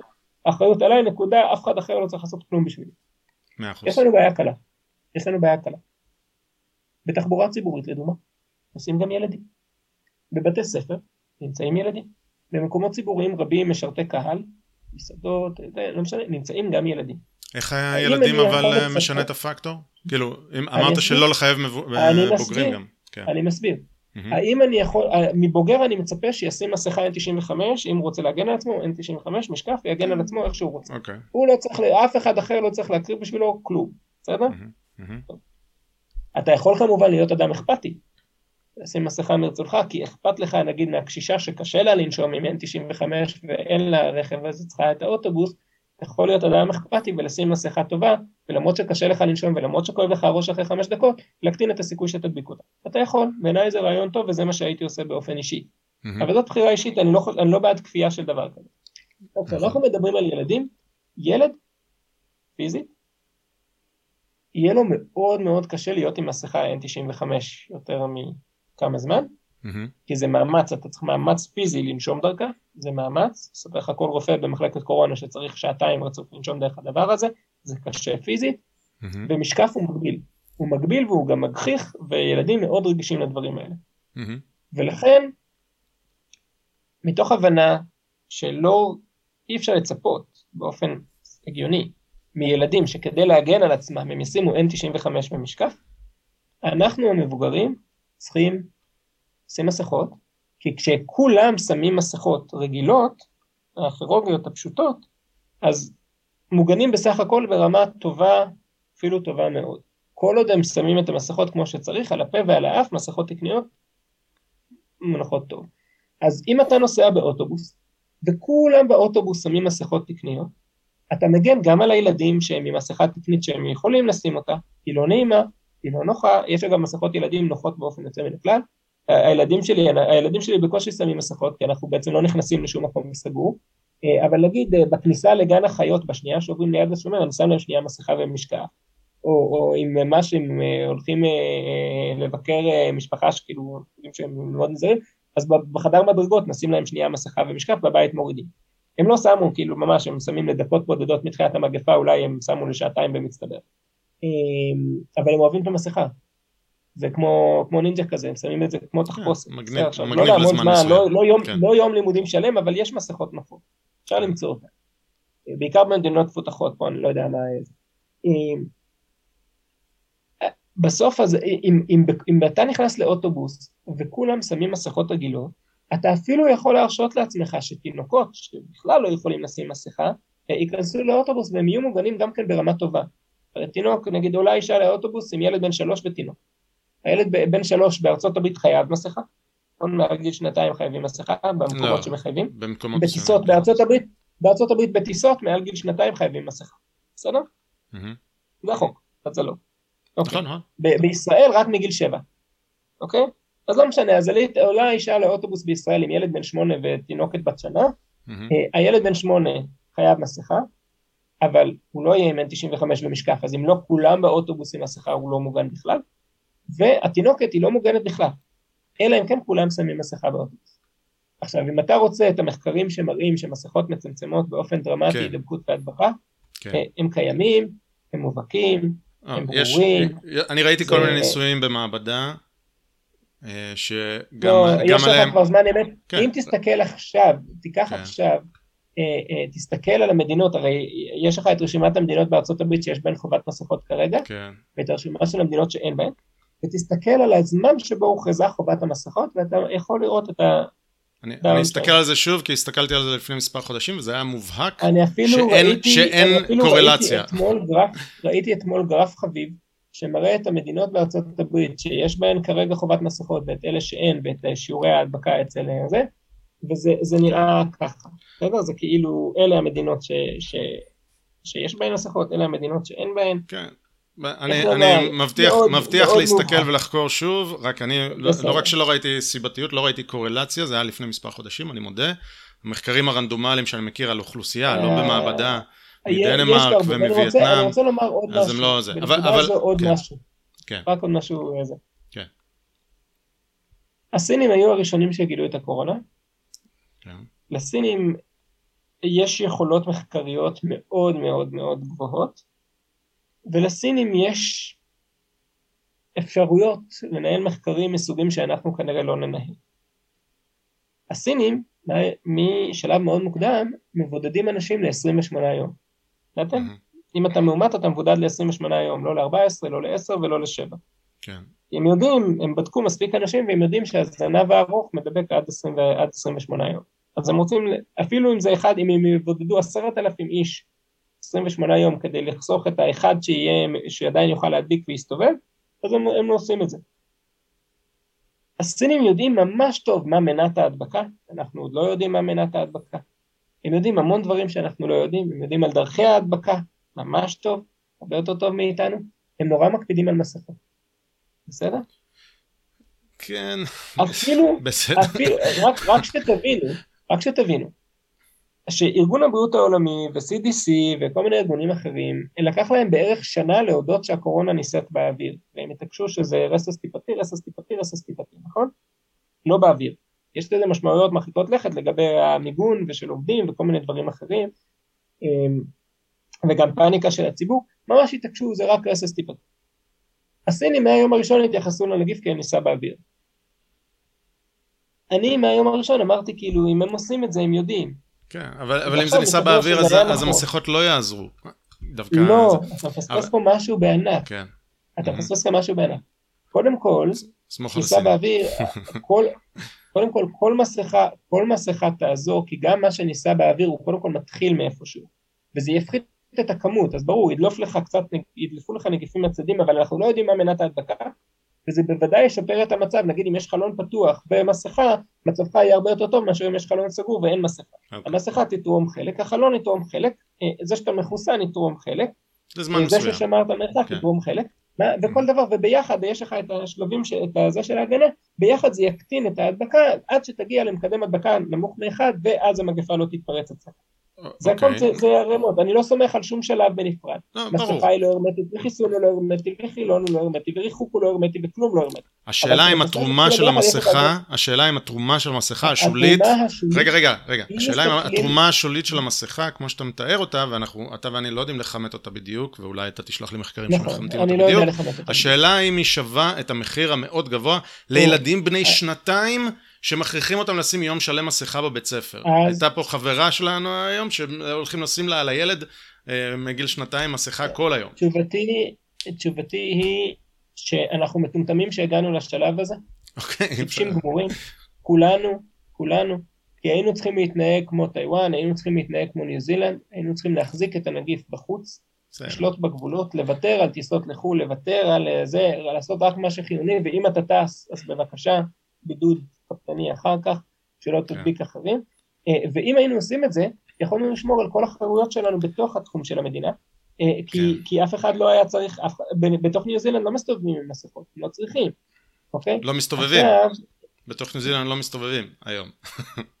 היום, רגע, שנייה, אני, אני, אני חי במדינת ישראל, כן. Uh, היו לנו פה שלושה סגרים, אנחנו במסלול המהיר לסגר רביעי, ארוכים כן. מאוד, קשים מאוד, מעיקים מאוד, אוקיי? ניו זילנד הייתה בסגר כללי הרבה פחות זמן ממדינת ישראל. ובניו זילנד נפטרו 26 ניו זילנדים על חמישה ומשהו מיליון נפש, ובישראל נפטרו 7,000 ישראלים על תשעה מיליון נפש. אז אני מרגיש מטומטם, בסדר? יכולתי אני, אני לא לוותר, כל כך. אני כן, יכולתי במקום, במקום, אה, יכולתי לוותר על חופשות בחו"ל בלי בידוד אחר כך, יכול לטוס אם אתה רוצה, אבל כשאתה חוזר אתה צריך בידוד קפדני, ולחיות כולנו כרגיל בלי מסכות לילדים, בלי בדיקות, בלי בידודים, בלי סגרים, בלי כאבי ראש, על זה שוויתרנו על טיסות מיותרות לחו"ל וטסים רק מי שבאמת צריך ומשלם בעצמו את המחיר של זה אחר כך, אה, ובמקום זה הקרבנו פה 7,000 איש, גרמנו פה נכות לעשרות אלפי אנשים לפחות שנכים בפועל ממש כרגע, חשפנו להדבקה לפחות מיליון ישראלים שהם מאומתים, חשפנו אותם לכל הנזקים של הנגיף בטווח הארוך והקצר, הצקנו לילדים עד אין קץ, שיגענו אותם עם זומים, עם מסכות, עם, עם הסברים, עם קפסולות, עם דברים מטורללים מפה ועד לזה, בדיקות ובידודים, ו- ועכשיו יש איזה 125 אלף ילדים בישראל בבידוד ברגע זה, שלושה ימים לפני פתיחת שנת הלימודים, 125 אלף ילדים בבידוד. זה, אם עד שאתה מדבר על המסכות, אתה שואל אותי מה פוגע בילדים? בידודים פוגעים בילדים. נכון. אתה יודע ממה בידודים מגיעים? כשילדים נדבקים. אתה למה ילדים נדבקים? כי הם מצטרפים במקום סגור עם הדבקה גבוהה בקהילה, בלי מסכות. למה יש הדבקה גבוהה בקהילה? כי אנחנו מטומטמים ולא שלטנו בגבולות. בלי מסכות זה תוספת מעניינת. אם אתה שואל אותי מה דעתי על מסכות, אני חושב שמסכות הן אמצעי חירום בלבד. היינו צריכים להשתמש בו רק בזמן שיש התפרצות וכדי, עד שאנחנו מצליחים לכבות אותה, ואז לשלוט בגבולות ולהשאיר את המסכות בגבולה. זה מה אוקיי. שחיים לעשות. אנחנו אוקיי. גם חיים, שבועיים שלמים לפני שהיינו מטומטמים מספיק להשאיר את הגבולות פנימה ולחתוך התפרצות של דלת, אוקיי? זה אוקיי, מה שצריך לעשות. אז אתה שואל אותי על כל דבר בנפרד, אתה שואל אותי מה צריך לעשות למניעה של קורונה, לא. לא להידבק. אז לא כל דבר בנפרד. אז רגע, אז בואו אנחנו ככה לקראת, אה, כאילו, בואו נעזוב כל דבר בנפרד, כי באמת, הדיון היה צר כל פעם במשהו, על משהו מסוים, אז בואו רגע נחזור ל zoom out, אני רק רוצה לעשות לנו איזה promotion, שהזכרת לי עכשיו פרק שעשינו עם יעקב סבג, שהוא אבו יוסוף, לא יודע אם קראת את הספר שלו, אה, זיכרונות אבו יוסוף. סליחה? לא, הוא היה אה, אצל מתאם הפעולות בשטחים, בשנות ה-80, 90. לא, עוד לא קראתי. אה, אחלה, אחלה שיחה שעשינו איתו, ובגדול הוא אומר, אתה יודע, היה אפשר לעשות דברים אחרת, יותר טוב, ואנחנו מטומטמים שעשינו אוסלו. וזה מה שאתה עכשיו אומר, כאילו, אתה אומר, טוב, היינו צריכים לעשות אה, יותר טוב בשנות ה-80. רגע, רגע, רגע, רגע, ואני אתן לך הזדמנות, שנייה, שנייה, שנייה, אני אתן לך הזדמנות. אז, אז בסדר, אני באיזשהו מקום מסכים איתך, שלא היינו צריכים להגיע למצב הזה, והשאלה איך זו שאלה מאוד מעניינת, אבל בוא לא נעסוק בה כרגע, אוקיי?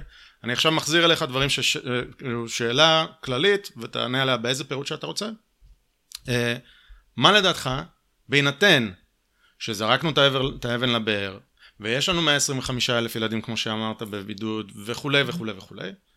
מה לדעתך צריכה להיות המדיניות מעתה והלאה, ו... תנמק איך, איך שאתה רוצה ואולי אולי אה, אני, אני אומר שחובתנו חובתנו העליונה כחברה מעל לכל דבר אחר להגן על הפגיעים, על החלשים, אלה שלא יכולים להגן על עצמם. אני לדוגמה לא זקוק להגנה של מדינת ישראל. אני יכול ללכת לכל מקום עם, עם מסכה עם 95 ומשקף ואני אסתדר, אני אחיה את חיי ככה עד, עד שימאס לי. זה ענייני. Mm-hmm. אנחנו חייבים כחברה להגן על הילדים ועל הקשישים. עכשיו, אם היה אפשר להגן על ילדים וקשישים מקורונה ברמה קהילתית מקומית נקודתית, אז זה היה עניינה של כל קהילה ברמה קהילתית מקומית נקודתית. לצערנו אי אפשר, בגלל שאף מדינה לא הצליחה לשלוט בנגיף בלי לשלוט בגבולות, אף מדינה, והשליטה בגבולות היא מונופול של הממשלה, בכל המדינות שאני מכיר, אה, דמוקרטיות ודיקטטורות כאחד, אה, לא מכיר מודל שלטוני כרגע שלא כולל את זה שהמדינה היא זו שאחראית על השליטה בגבולות, ולכן המדינה חייבת לשלוט בגבולות. ואם היא לא עושה את זה, אז קודם כל היא נכשלה, ואז מתחיל הדיון מה עושים בפנים. עכשיו, זה לא שאני כותב דובדבנים בדיעבד, אני ממאי 2020 טועק שאנחנו צריכים לחכות את טיוואן וניו זילנד. ממאי 2020. והמדינות האלה החזיקו מעמד והצליחו להביא יותר אזרחים לחיסון זמן מכל מדינה אחרת בעולם.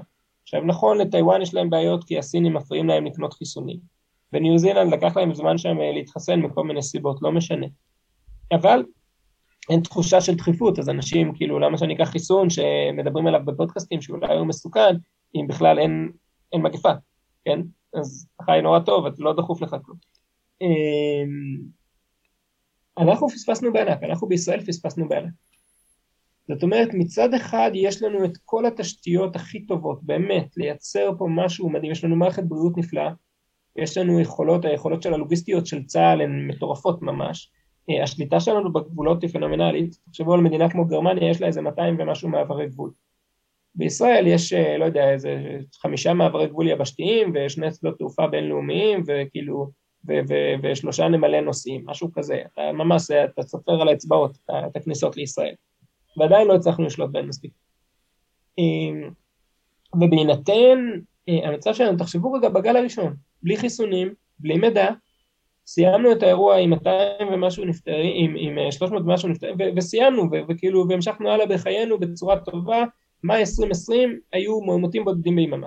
אם היינו שולטים בגבולות, לא היו מתים פה עוד 6,600 אה, ישראלים, היה, היה דבש, לא מסכות, לא בידודים, לא כאבים, לא זה, רק לוותר על חופשות. זאת אומרת, אנשים מבוגרים שמוותרים על משהו שהוא כיף להם והוא נחמד להם והוא חשוב להם, אה, ויודעים שאם הם נוסעים לנסיעת עסקים, כשהם חוזרים הם בבידוד של, אה, של שבועיים במתקן זה, או, או בבית, כאילו בפיקוח, אבל ממש הקפדה. מעט מאוד טיסות, ובזכות זה נוכל להגן על הילדים שלנו ועל הקשישים אצלנו מכל רע. לא עשינו את זה. זלזלנו שוב ושוב ושוב ושוב ושוב, אה, והתוצאה היא מה שאנחנו רואים עכשיו, שכרגע נדבקים בישראל 20 אלף ילדים בשבוע, מאומתים בישראל, 20 אלף ילדים בשבוע. וזה אחרי שכבר בעבר נדבקו פה מעל 300 אלף ילדים, יש לנו מעל 300 אלף ילדים מאומתים. זה בעיניי כישלון מחפיר. מדינה עם שלושה מיליון ילדים, שתת ל-20 אלף מהם להידבק כל שבוע בנגיף שאנחנו לא מבינים אותו עדיין, רגע לפני שיש להם חיסון, היא מדינה שנכשלה. נכשלה בצורה מחפירה, עצובה, משהו פה שבור באופן עמוק וצריך לתקן אותו. אה, ולפני שמגיעים לאחריות של הממשלה זה אחריות של כל אחד מאיתנו. וזה שהלכו 18 אלף איש חשבו שהגיוני ללכת למשחק כדורגל אה, מערכת הבריאות באי ספיקה, אתם, משהו שבור אצלכם, משהו עמוק, מקולקל אצלכם. עכשיו עזבו אם המדינה צריכה לאפשר או לאסור אה, משחקי, זה ממש לא העניין, נגיד שצריכה לאפשר חירות, אנשים מבוגרים תעשו מה שאתם רוצים. מה, איך זה נראה לכם הגיוני לרקוד 12 אלף, לרקוד אלפי אנשים בהופעה של עומר אדם, כאילו במקום סגור, אה, זה בצהלות ויללות, כש, כשלילדים אין חיסון, לכם יש חיסון, לילדים אין. אין לכם לב. וזה, שוב, זה לא עניין של מדינה, זה עניין של אכפתיות אישית, על, על אחריות אישית לזה. ואני בתחילת המגפה אמרתי לאשתי, אנחנו לא נדביק אף אחד, בדרך שבה אנחנו לא נדביק אף אחד זה זה שאנחנו לא נדבק בעצמנו. וקודם כל, אתה, אם אתה אחראי על עצמך, שאתה לא תדביק אף אחד, אתה לא תהיה חלק משרשרת הדבקה, תרמת את החלק שלך, מנעת אין ספור הדבקות אפשריות. ואם אתה מגן על הילדים שלך, יש איזושהי מסה קריטית של אנשים שאכפת להם מספיק, זה כנראה ישפיע גם על קבלת ההחלטות ברמה הלאומית. אבל זה תמיד האחריות עליך, תמיד זה מתחיל באדם, האחד, הבודד, שמחליט שהוא ייקח אחריות, שהוא ייזהר, שהוא יקפיד, שהוא ישתדל, שהוא יעמיק להבין כאילו איפה הוא, מסק... איפה הוא עלול לסכן אחרים אה, או את המשפחה שלו, אה, ובסוף האכפתיות תנצח, אני חושב שהאנושיות תנצח. ואם נהיה אנושיים מספיק אנחנו ננצח את הנגיף הזה, זה ממש כמו סרט של דיסני, אנחנו ננצח את הנגיף הזה כשנהיה בני אדם. אה, ועד אז הוא ימשיך לעשות לנו מה שהוא עושה ולקרוע אותנו. מאה אחוז, אז על כל העניין של אחריות אישית, לחלוטין לדעתי גם זוהר אתה תחתום וגם אני אחתום, אבל השאלה, אוקיי, אז מה מחר? מה ניצן הורוביץ אמור לעשות? ניצן הורוביץ מחר אמור, אמור להודיע אה, ביחד עם ראש הממשלה שהיעד הלאומי של מדינת ישראל כרגע הוא להביא את כולם בשלום לחיסון בלי שהם ידבקו. לצמצם למינימום ההכרחי את ההדבקה של אנשים כרגע לפני, שהם, לפני שהייתה להם הזדמנות להתחסן. אדם שהייתה לו הזדמנות להתחסן והחליט שהוא לא רוצה מסיבותיו שלו, עניינו באמת מכבד, אבל זה עניינו, אני לא אחראי עליו. זה אבל זה לא היה המצב כבר לפני כמה חודשים? אני, אני מנסה להבין. לא, כי אין לך חיסון מאושר לילדים עד 12, אין לך, אין. אז, אז הם לא מה... לא יכולים להתחסן. אוקיי, זה בעצם היה דרך להגיד ש... שלא ניתן לא, לילדים להתחסן. ולכן, ולכן, כן. עד שיהיה חיסון מאושר לילדים מגיל חמש ומעלה להערכתי, מדובר בשבוע, כנראה כמה שבועות, אולי עד סוף השנה, אבל זה עדיין יוצא כמה שבועות, כשאתה בסוף אוגוסט, כן. ולילדים צעירים יותר, רבעון ראשון של 2022, עד אז אנחנו המבוגרים עושים כל מאמץ, גם במחירים אישיים כבדים, להגן על הילדים שלנו מהדבקה. אתה שוב מדבר על אחריות אישית, אבל מה ניצן הורוביץ אמור לא, לעשות? ניצן הורוביץ אמור לשלוט בגבולות, דבר ראשון. דבר שני, ניצן הורוביץ אמור, אמור אה, לאשר מספיק ערכות, אה, אה, של מספיק ערכות בדיקות מהירות לארץ, כשהמחיר שלהן יצנח מ-40 שקל לבדיקה מהירה ל-5 שקלים לבדיקה מהירה, כמו שזה בגרמניה. Mm-hmm. הם לא מאפשרים תחרות בבדיקות המהירות, יש בסך הכל ארבעה יצרנים שהם מאושרים לבדיקות מהירות בישראל, וגם להם אישרו רק עכשיו. כן. שנה וחצי בפאקינג מגפה יש בדיקות מהירות, מהחודש השני או השלישי יש בדיקות מהירות. כן. למה הן לא זמינות בסופר באריזות של 100? אוקיי? תאפשרו אוקיי. לאנשים, הרי בסוף בסוף, מסתכלים על המציאות באמת בעיניים, אנשים לא רוצים לא להידבק ולא להדביק.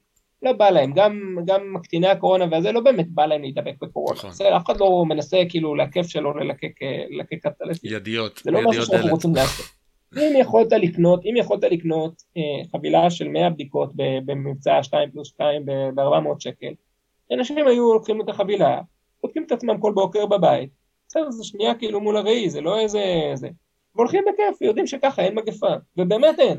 נגיד, אגב, אם, בעולם שבו יש לך המון בדיקות, אה, בדיקות מהירות, גם אם הן לא מאוד מאוד יעילות, ומי שיוצא חיובי הולך ועושה PCR בחינם, כאילו קופץ השנייה עושה PCR בחינם, אתה אפילו לא צריך לשפוט בגבולות, אתה יכול לנצח את הקורונה גם ככה. פשוט אנחנו לא עושים את זה. אוקיי. Okay. אמ, אז אם היו מאפשרים, הממשלה היא הבעיה, הממשלה יש לה מונופול על השליטה בגבולות והיא לא משתמשת בו. היא לא שולטת בגבולות. יש לה מונופול על מה מיובא לישראל, והיא לא פותחת. אם היא הייתה פותחת היינו מסתדרים. בסדר, רק אני מציין שאתה רוקד פה קצת על שתי חתונות, כי אה, אה, אני מסכים איתך על זה שהממשלה היא הבעיה, אבל לפני זה הממשלה... אני איתך לגמרי בזה, אחריות אישית לגמרי. יש לי אחריות אישית על כל דבר שאני יכול לעשות פיזית. לגמרי, אבל אני... ממשלת ישראל, אם ממשלת ישראל אה, אוסרת עליי לקנות בדיקות מהירות, כי היא לא מאפשרת לי להביא אותן לארץ, כן. אוקיי? אז, אז אין לי חירות פה לעשות את זה, היא פשוט מפריעה לי, היא מפריעה, הממשלה מפריעה. ואני אעשה לזה, אם... ואני אעשה לזה אקסטרפולציה ואגיד אם אני רופא שקרא מחקרים והשתכנע שתרופה כזאת או אחרת לסוסים או לא לסוסים תעבוד, ממשלת ישראל מונעת ממני לתת מרשם וזה. עכשיו אני לא אומר שזה מה שרופא צריך לעשות, אני רק אומר ש, שהחירות האישית שלך, אני מסכים איתה לחלוטין, ואני חושב ש... צריך להיזהר לא להגביל אותה במקומות שלא בא לך, או לא נראה אני... לך. וה, והממשל וה-FDA וה-CDC שטעו פה לאורך, אה, לאורך אה, שנה וחצי בהרבה מאוד, מאוד דברים, אה, אז הם, כמו שאמרת, הם הבעיה בהרבה דברים, לפעמים זה היבול, לפעמים זה... שוב, אמרתי, זה, אמרתי, כן. אני מכבד, אני מכבד אנשים ש, שראו סרטון באינטרנט וקראו פוסט מרגש בפייסבוק על מישהו שהחלים כתוצאה מתרופה נגד תולעים. אה, זה באמת, זה באמת כאילו, אני מכבד, אני, זכותכם, זה בסדר. כן, זה שוב, אבל לא צריך, לא צריך זה. אנא... איך לומר בעדינות, תראה, אנחנו, אנחנו לא מכירים הרבה זמן, אנא ממך, אנחנו אנשים רציניים, בסדר? לא, אנחנו... בסדר, אני אומר כאילו ההתעקשות הזאת, אבל בוא, באמת. לא, אגב, אני, ההתעקשות היא ש, שצריך עוד מידע. מי שמטופשת להחריד, באמת. בסדר, אני מכבד אנשים שמאמינים כפטי ל-FDA. זה לא רציני להתייחס לזה ככה. אבל גם מאמינים כפטי לאיזושהי... לא, אני לא מאמין כפטי, אני... אני הולך ואני קורא מאמרים ואני יודע לנצח אותם כי אני יודע. קראתי את המאמרים. אני גם. כן, ואני לא מזלזל בך, אז בבקשה. אבל הבנתי אותם. גם אני הבנתי אותם. בסדר, לא אז הדעה שלנו שונה ואני מכבד אותך וזה בסדר אה, וזהו. אוקיי, אני אומר אחרת, תראו, בואו נשאל בינינו בשיח חינוך, בסדר? כן. נניח שאתם צריכים לבחור מסלול אחד, אה, מסלול אחד לחייכם. או לבחור איזשהו רופא, מי שאתם רוצים בעולם, ולסמוך עליו ומה שהוא נותן זה, זה, זה, זה מה שאתם עושים מבחינה בריאותית, או לסמוך על ה-FDA. מה אתם בוחרים כניהול סיכונים למשפחה שלכם? אני הייתי סומך על ה-FDA. ואתה... ג- כנראה שגם אני, כי זה פשוט משוואה שאינה מציאותית. לא, מה זה משפט שלך? לא, לא, וה-FDA אוקיי, לא עומד מול רופא. ה-FDA לא עומד מול רופא. אתה יכול לבחור, אתה יכול לבחור איגוד רפואי, אתה יכול לבחור משהו כמו Mayo Clinic, או איזשהו אוקיי. קבוצה, או ג'ונס הופקינס, או אתה יכול לבחור איזה, כן. איזה רשת בתי חולים כן, שאתה רוצה. קליבלנד קליניק, FLCC, ארגון, ארגון רופאי, כן, כן. כן, אבל, והרופאים שם יעשו איתך מה שהם מוצאים לנכון לפי שיקול דעתם הבריא. או FDA, מה אתה מעדיף? לניהול סיכונים למשפחה שלך, אבל אתה צריך לבחור מסלול אחד, זה או-או. כשאתה אני... חסר הכרה, ש... חלילה, לא אתה, מישהו לא, חסר הכרה ו- וצריך לטפל לא בו. לא ה-FDA, יש לי כמה ארגוני רופאים. או לפי הכללים של FDA. אתה, יש... אתה יכול לבחור מראש, כאילו, אתה עושה אופטין אופט-אאוט, בסדר? אני, יש כמה ארגוני רופאים שאני, שאני חושב שהם עושים עבודה טובה בהרבה מ-FDA, בהרבה מאוד דברים, ולכן כן, ולכן כן. ולכן כן, היית מעדיף. מעדיף אותם. את קליבלנד קליניק נגיד, הייתי מעדיף על פני ה-FDA, בגדול בהכל. יפה. אין בעיה, אז אני איתך עכשיו, בסדר? אבל רופא בודד לא היית מעדיף, אבל את Cleveland Clinic כן היית מעדיף, נכון? אני מאתגר אותך. נגיד, כן. שנייה, אז תרשו לי לאתגר אתכם. קדימה. עד הזמן שתשדרו את הפודקאסט הזה, אני מבקש שתכתבו בתגובה הראשונה, איזה ארגון רציני שהייתם מוכנים לסמוך עליו שיחליף עבור ניהול הסיכונים למשפחה שלכם, יחליף את ה-FDA, ממליץ על איבר מקטין. אנחנו... אוקיי. FLCCC. סבבה. אבל אני גם... אבל זה גם לא, אבל זה גם לא משנה. מה זה? זה אנחנו לא קוראים לאנשים לקחת פיידומקטין. זה הגוף, זה היפני? לא, לא, זה בריטי. מה זה? בריטי. אנחנו לא בריטי. שנייה, שנייה, אתה סומך עליהם בניהול הסיכונים של המשפחה שלך? אבל... אני בוחן אותם ביחד עם ה-FDA. אה, וביחד עם כל... עם, אה, לא, עם עוד. אני לא קורא לאנשים להשתמש באדמקטים. זה לא אנושי, אתה לא מסוגל, אתה לא מסוגל לנתח את אה, כמות הנתונים שמנתחים ב-FDA, פשוט לא יכול. לא, אבל אתה, תקשיבו לי שנייה, כן. אני, אני לא קורא להשתמש באבמקטין, זה לא, זה לא מה ש... זה איש קש. אבל, אבל בזבזנו כאן זמן בפודקאסט שמיועד לדבר על אסטרטגיית קורונה, בזבזנו בערך חצי ממנו לדיון. האסטרטגיה שאני קורא לה, האסטרטגיה שאני קורא לה זה זה לבצע מחקר רציני כי יש עדויות, יש עדויות רציניות משמעותיות לזה שזה, שזה יכול לעזור והסיכונים עם זה הם פחותים. אני מצטרף בהתרגשות לקריאה לבצע מחקר רציני על כל אחת ממאות התרופות שמחשבי על מצאו שעשויה להיות להן השפעה חיובית על קורונה וטרם מחשב... נבדקו ונשללו. סבבה, מחשבי על פחות משכנעים אותי. לא משנה מה הסכום שיש לי, אם זה 100 דולר, 1,000 דולר או מיליארד דולר, אני לא שם סנט אחד נוסף על איברנקטין, אם זה ניהול שלי, כן? סבבה. כי אני, אני מעדיף להקדיש את הכסף לבדיקת מאות התרופות הנוספות שטרם נשללו. אז הניהול שלי הוא שונה, זה מה, ש... זה מה שאני מנסה להגיד. מעולה. בסדר, אמ, בסופו של דבר, אני רק על המדיניות של היום, תקן אותי אם אני טועה, אבל נראה לי שאתה אומר בגדול, חבר'ה, אה, אחריות אישית, צריך ראש הממשלה ושר הבריאות צריכים להסביר את המשמעות של אחריות אישית וצריכים לשלוט בגבולות וצריכים uh, לעשות מה שצריך מבחינה לוגיסטית אם זה להביא חיסונים, אם זה לפתוח ליבוא וכולי וכולי. נכון, אבל יש עוד כן. היבטים. שימו לב שנשאי קורונה הם מדבקים גם בלי תסמינים והם יכולים להדביק, הם יכולים בעצם להסוות, בעצם להסתובב כרגיל למרות שהם יודעים שהם נשאים או בלי לדעת שהם נשאים אה, וזאת אלימות לכל דבר. זאת אומרת, אה, הפצת מחלה מדבקת בזדון זו עבירה פלילית בכל מדינה דמוקרטית. בזדון okay? זו מילה משמעותית. אבל זה לא בזדון. בזדון. לא, יודעים. לא, בזדון. אדם, אדם, ברור שמי שאיננו יודע שהוא נסע ולא עובר על שום חוק ולא עושה שום איזה, ומדביק, אז הוא לא עבר שום עבירה, הוא לכל היותר אה, נהג בקלות דעת. מה אנחנו מדברים? אני מדבר, לדוגמה, על חובות בידוד. לא, חד משמעית. האם הגיוני שמדינה תאכוף חובת בידוד על, על מאומתים? כן. בעיניי כן. כן, כי הם, הם, זה ממש, זה, זה כמו, כמו לשחרר כלב מסוכן. זה, זה, זה רצחני, זה, אתה עלול להרוג מישהו, בסבירות גבוהה אתה עלול להרוג מישהו. אם לא מיד, אז בשרשרת, בהמשך שרשרת ההדבקה. האם הגיוני שמדינות יטילו חובת בידוד על מגעים של מאומתים? בעיניי כן, בגלל מה שאנחנו יודעים על עוצמת ההדבקה של הקורונה ועל המשמעויות של השרשראות הלאה. האם הגיוני שמדינות יטילו חובת בידוד בגבולות? חד משמעית. מדינה לא חייבת להכניס אף אחד שהוא לא אזרח שלה, ולגבי האזרחים יש לה חובה מוסרית להגן על האזרחים שלה מהדבקה במחלות, יותר מהחובה שיש לה להכניס אזרח מיד בלי עיכוב. בסדר? אז נגיד, לא, לא הייתי הולך לקיצוניות, לא הייתי הולך לקיצוניות כמו אוסטרליה, שבעצם הקצתה מעט מאוד יחסית מקומות במלונות לבידודים ולמעשה פיזית מונעת מאזרחים לחזור למדינה, הייתי עושה מאמץ אדיר שכל מי שרוצה יקבל, כאילו, יקבל מקום בידוד בזמן סביר ומהיר, mm-hmm. אבל כן אני חושב שזאת אחריות של המדינה להגן על אזרחים שלה ממחלה קשה שהם לא יכולים להגן על עצמם בזה, ושוב, אם, אם היינו מדברים על מצב שבו מדינה שכולם מבוגרים, 18 ומעלה, אפילו זה אולי הייתי חושב. כי אני okay. אוקיי. מאוד בעד חירות, אני באמת חושב שמדינה צריכה להתערב במינימום ההכרחי ממש, ואנשים רוצים להגן על עצמם, שיגנו על עצמם. בסדר? וכל אחד יכול לקנות את הקסדה הכי יעילה עם המפוח הכי מדהים ולשמור על עצמו מאחרים. אבל אה, בגלל הילדים, אז זה נראה לי מוסרי והגיוני ואפילו מתבקש אה, שמדינות לא יאפשרו לאנשים שעלולים להיות נשאים מדבקים להסתובב כך. אנשים שמה? תגיד שוב את המשפט. אנשים... שעלולים להיות נשאים מדבקים, זאת אומרת שיש סיבה לחשוב כמו כולם. שהם, שהם, שהם באו מחו"ל למשל, או, או משהו בסגנון. כן, כן.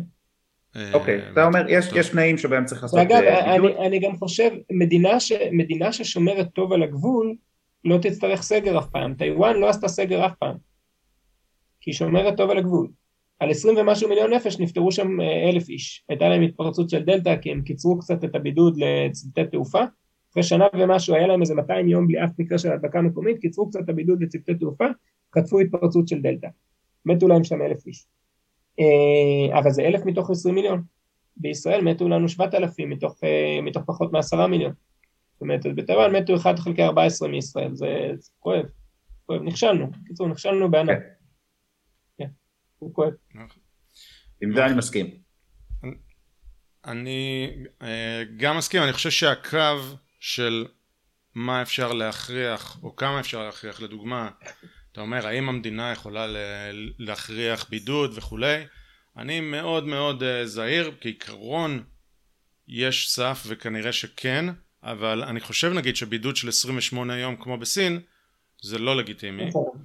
ובידוד נכון. של פחות זה כן לגיטימי ולכן זה ספקטרום ואין פה שחור ולבן ואני כן, כן נכון. מסכים ש, שיש סף כלשהו, כלומר קשה לי לשים עליו את האצבע. כמובן, אבל... כמובן שלמדינה יש, יש חובה לפצות את האזרח שנפגע בגלל חובת, mm-hmm. בגלל זה, זאת אומרת, אה, לא, לא בגבולות, אבל לדוגמה, כן, אם אתה, אם אתה הכרחת האזרח להיכנס לבידוד אה, הכי מתבקש ש, כן. שהוא יוכל לדווח ימי מחלה ולקבל שכר ולקבל זה מהביטוח הלאומי. זה, זה כל זה, מאה אחוז. זה פשוט של, כן, זה משהו בעיניי סוג של, איזה סוג של גיוס, כאילו... כן, ברגע, שאתה, ו... ברגע שהמדינה כופה משהו כזה, אז היא חייבת לפצות. אז היא צריכה לפצות. על זה אנחנו כן, מסכימים. בהחלט, כי היא כופה עליך משהו לטובת הציבור, אה, ובמקרה הזה היא צריכה גם לפצות על זה. וזה באמת... אגב זוהר, היה לנו ויכוח על זה בהתחלה. בישראל, נכון. בישראל זה קורה בפועל מהיום הראשון, ולכן, ולכן באמת אין פה איזשהו דיון ציבורי במדינות אחרות, נגיד בבריטניה, לקח להם המון זמן להתחיל לפצות מבודדים. הייתה חובת בידוד אבל לא היה שום פיצוי. כן. והיה שם, אה, שם דיון ציבורי באמת כואב מאוד בעניין הזה, ואנשים שממש פחות או יותר היו רעבים, יש אנשים שעובדים מהיד לפה, הם פשוט היו רעבים, או אנשים הפרו בידוד כדי לקנות אוכל. וזה מצב, מחפיר בעיניי. כן. מסכימים. תגיד, אני לא יודע אם כבר התשנו את כולם או אותך, אבל אה, לא לאשר ללא מחוסנים להיכנס למקום כזה או אחר, דרכון ירוק או מה שלא, זה, אתה, אתה חושב שזה... לאור זה שאתה אמרת שאחריות אישית והכל וזה. אני אשאל ככה, החלטה של המדינה או של המסעדה או של... אה, בדיוק. כן, זה תלוי במה מדובר, מה בעצם מטרת המדיניות. הרי mm-hmm. בישראל לדוגמה כרגע, אה, חיסונים הם קו ההגנה היחיד שלנו. אין שום דבר אחר. אנחנו לא שולטים, אנחנו שולטים בגבולות ברמה מסוימת, אבל אה, יש כאן התפרצות עם עשרת אלפים מאומתים ביממה, זאת אומרת, אחד מאלף נדבק כל יום, אתה לא, אה, זה בסך הכל פחות או אומרים לך תסתדר, החיסון יגן עליך ותסתדר. אמ, כשמערכת הבריאות באי ספיקה, הגיוני לומר לאנשים מכל הסוגים ובכל המקומות, אנחנו לא נאפשר לכם לבצע פעילות שהיא מדבקת. כי אנחנו רוצים להגן על הקיבולת של מערכת הבריאות וככה להציל חיים, אוקיי? עכשיו, האם, היה, האם הגיוני בעיניי לעשות תו ירוק כדי לעודד התחסנות? בשום פנים ואופן לא. לא, לא מוסרי ולא הגיוני בעיניי. האם הגיוני בעיניי אוקיי. לעשות תו ירוק כדי לצמצם הידבקות והדבקה ועומס על מערכת הבריאות ואת הסיכון לילדים ול, ולקשישים? כן, חד משמעית כן. וזה כתלות במצב התחלואה. כל עוד השיקול, כן, כל עוד השיקול היחיד בתו הירוק זה צמצום הידבקות והדבקה ודרך זה צמצום הסיכון לך, לאחרים ולמערכת הבריאות, בעיניי סביר, במדינה דמוקרטית שוחרת חירות okay. אוקיי. עדיין סביר. ברגע שזה גולש לפינות של, של הכוונה, nudging כזה של אנחנו נציק לך, אה, נגיד... תמריצים. אה, אה, כן. מה? תמריצים, מדברים על תמריצים. לא, תמריצים זה בסדר גמור. לא, כתמריץ שלילי. תמריץ שלילי על ידי זה שאתה לא תוכל ללכת למסעדה. שהמדינה נגיד תמריץ חיובי כן. תיתן הנחה, שהמדינה תיתן הנחה בביטוח בריאות. לגמרי. למי שמחוסן, בסדר גמור קלאסי. תמריצים על ידי סנקציות התכוונתי. תמריצים שליליים. לא, זה לא כן. בסדר. זאת אומרת, לפגוע לי בחרות, כן מותר למדינה לקחת יותר מס אה, בריאות נגיד, או משהו כזה.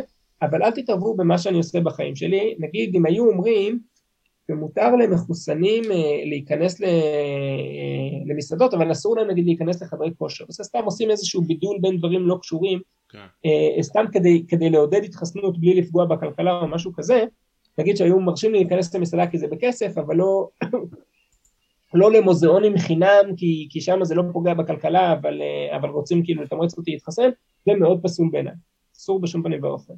כל עוד אוקיי, מטרת המדיניות באופן ברור, ברור וחד חד ערכי וגם עם קשר סיבתי ברור ומובהק זה לצמצם הידבקות והדבקה ואת הסיכון לאחרים ולמערכת הבריאות אה, אז זה בעיניי נכנס לטווח של מה שמותר וחשוב למעשה זה התפקיד של מדינה בחירום לעשות.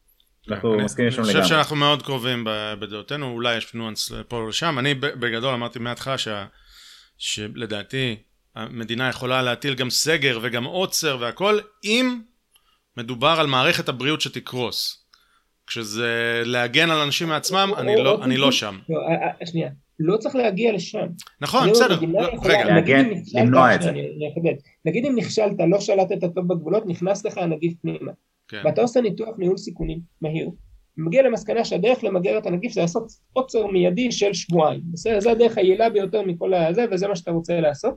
ואין שום סכנה למערכת הבריאות שלך כרגע, יש לך בסך הכל עשרה כן. מאומתים. במקרה הזה, תעשה את זה כדי לחשוב לטווח ארוך, ובגלל שזה האופי המעריכי, עדיף לך להגזים מיד ולשחרר בהרבה, בענק, מאשר אה, להיגרר ולחכות לחכות, ופתאום אחרי שבע הכפלות אתה במצב של מדינת ישראל כרגע.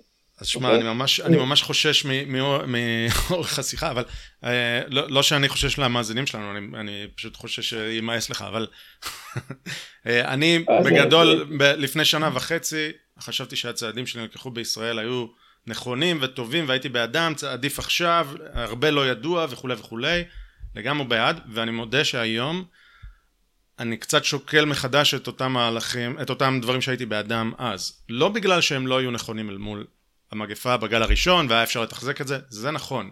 ומה שעשו בניו זילנד כאילו זה, זה נכון. אבל בכל זאת מה שקורה בניו זילנד ובאוסטרליה, מה שקרה שם ו- ובמדינות מסוימות בארצות הברית, מה שקרה זה שינוי משטרי.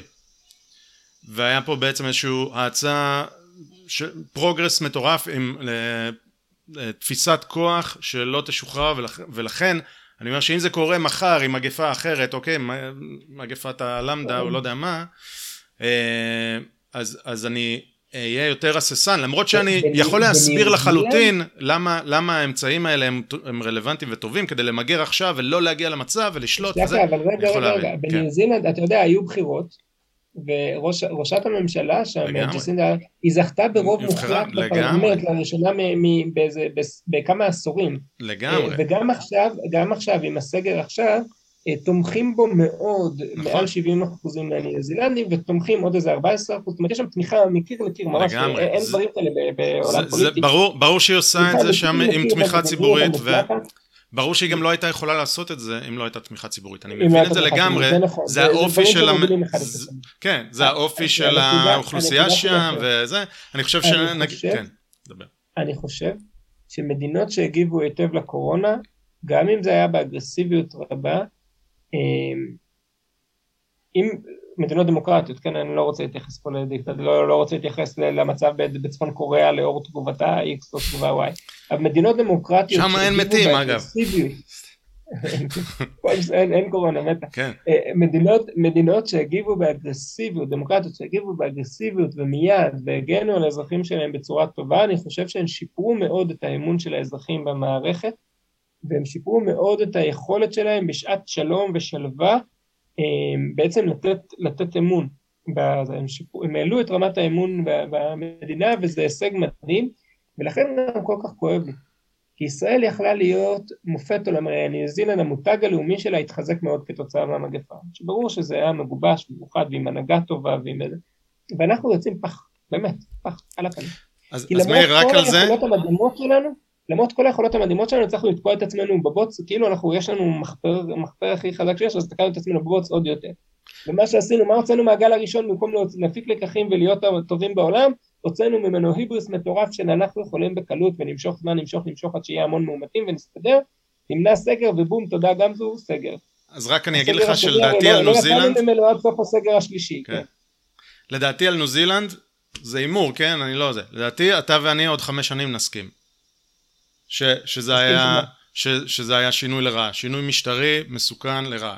חמש שנים, עשר שנים, היום, אנחנו לא בסוף האירוע וזה נראה דבש, אבל לדעתי אנחנו נסכים ויכול להיות שאני אטעה ואני אוכל את הכובע, אין לי, אין לי בעיה לאכול את הכובע. קבענו ל-2028 אחרי שכבר יהיה חיסון כל קורונה ואתה מזמין לטיול ניו זילנד, לבדוק שם את מצב הכבשים והדמוקרטיה ו...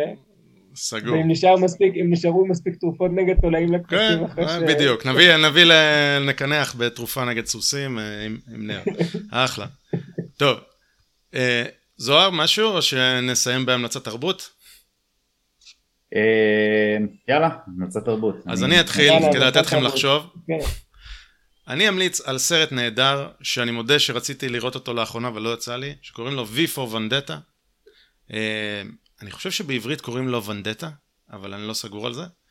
וזה סרט שמתאר את ניו זילנד עוד חמש שנים, אוקיי? ב-2028. התחילו עם מגפה, התחילו עם מגפה, ושם אה, העריצות הגיעה, וזה בגדול אה, סרט שמתאר את, ה, אה, את השחיתות אה, שקיימת שם. זה סוג של, אתה יודע, וריאציה על עולם חדש מופלא, 1984 וזה, אבל לדעתי מאוד מאוד מוצלח. Underrated לחלוטין, יופי של סרט, V for Vendetta, אני אנסה לראות אותו היום, כי בא לי עכשיו, כן. אה, טוב, אני אמשיך, אני אמליץ על שיר שאני מאוד אוהב, של Full Trunk, להקת Full Trunk הישראלית, יש להם ביצוע על שיר שנקרא As a Stone ביחד עם אה, סיוון טלמור, יש להם אה, ספציפית ביוטיוב אפשר למצוא... Like a Stone של אודיוסלב? As a Stone, כמעט. אבל אחר. אה, אז יש להם בהופעה חיה אה, שהם מבצעים את השיר הזה, בעיניי זה ממש קטע מעולה. אה, יש שם קטע שהיא, צריך לראות את הקליפ בשביל להבין את זה, כי היא, אין לי דרך אחרת לתאר את זה חוץ מ... היא צורחת בשקט, אני לא יודע איך אחרת להגדיר את זה. לא, לא, קולטים, לא קולטים את זה עד שרואים אותה שהיא, שהיא בעצם צועקת למיקרופון, אז אה, ממליץ על זה, אני אוהב את זה מאוד. יפה, וההמלצה שלי היא הספר פארק היורה, הספר, לא הסרט, של מייקל קריטון. אני חושב שזה... קראתי אותו כשהייתי ילד בן, בן תשע, אני חושב, וזאת ההכנה הכי טובה אה, לניהול סיכונים ש, שקיבלתי בחיים שלי. זה בעצם, כל הספר הוא ספר על ניהול סיכונים ועל כאוס, אה, ותקראו, פשוט תקראו אותו עכשיו ותחשבו על המגפה ואיך היא התפתחה ואיך אה, כשכולם חושבים שהכל בסדר אז פתאום, פתאום המצב בבת אחת מחמיר מאוד, חובת קריאה, ממש. ניהול סיכונים ויוהרה. הרבה, הרבה יוהרה. על הכיפאק. מאיר רובין, מודים לך על שיחה ארוכה וחשובה וטובה, כן. ורק הצלחה ובריאות לכולם. כן. תודה, ועד עד הפעם הבאה. תשמרו על עצמכם, על אחרים בעיקר, ונתראה עוד חמש שנים בניו זילנד. יאללה, ביי ביי. תודה.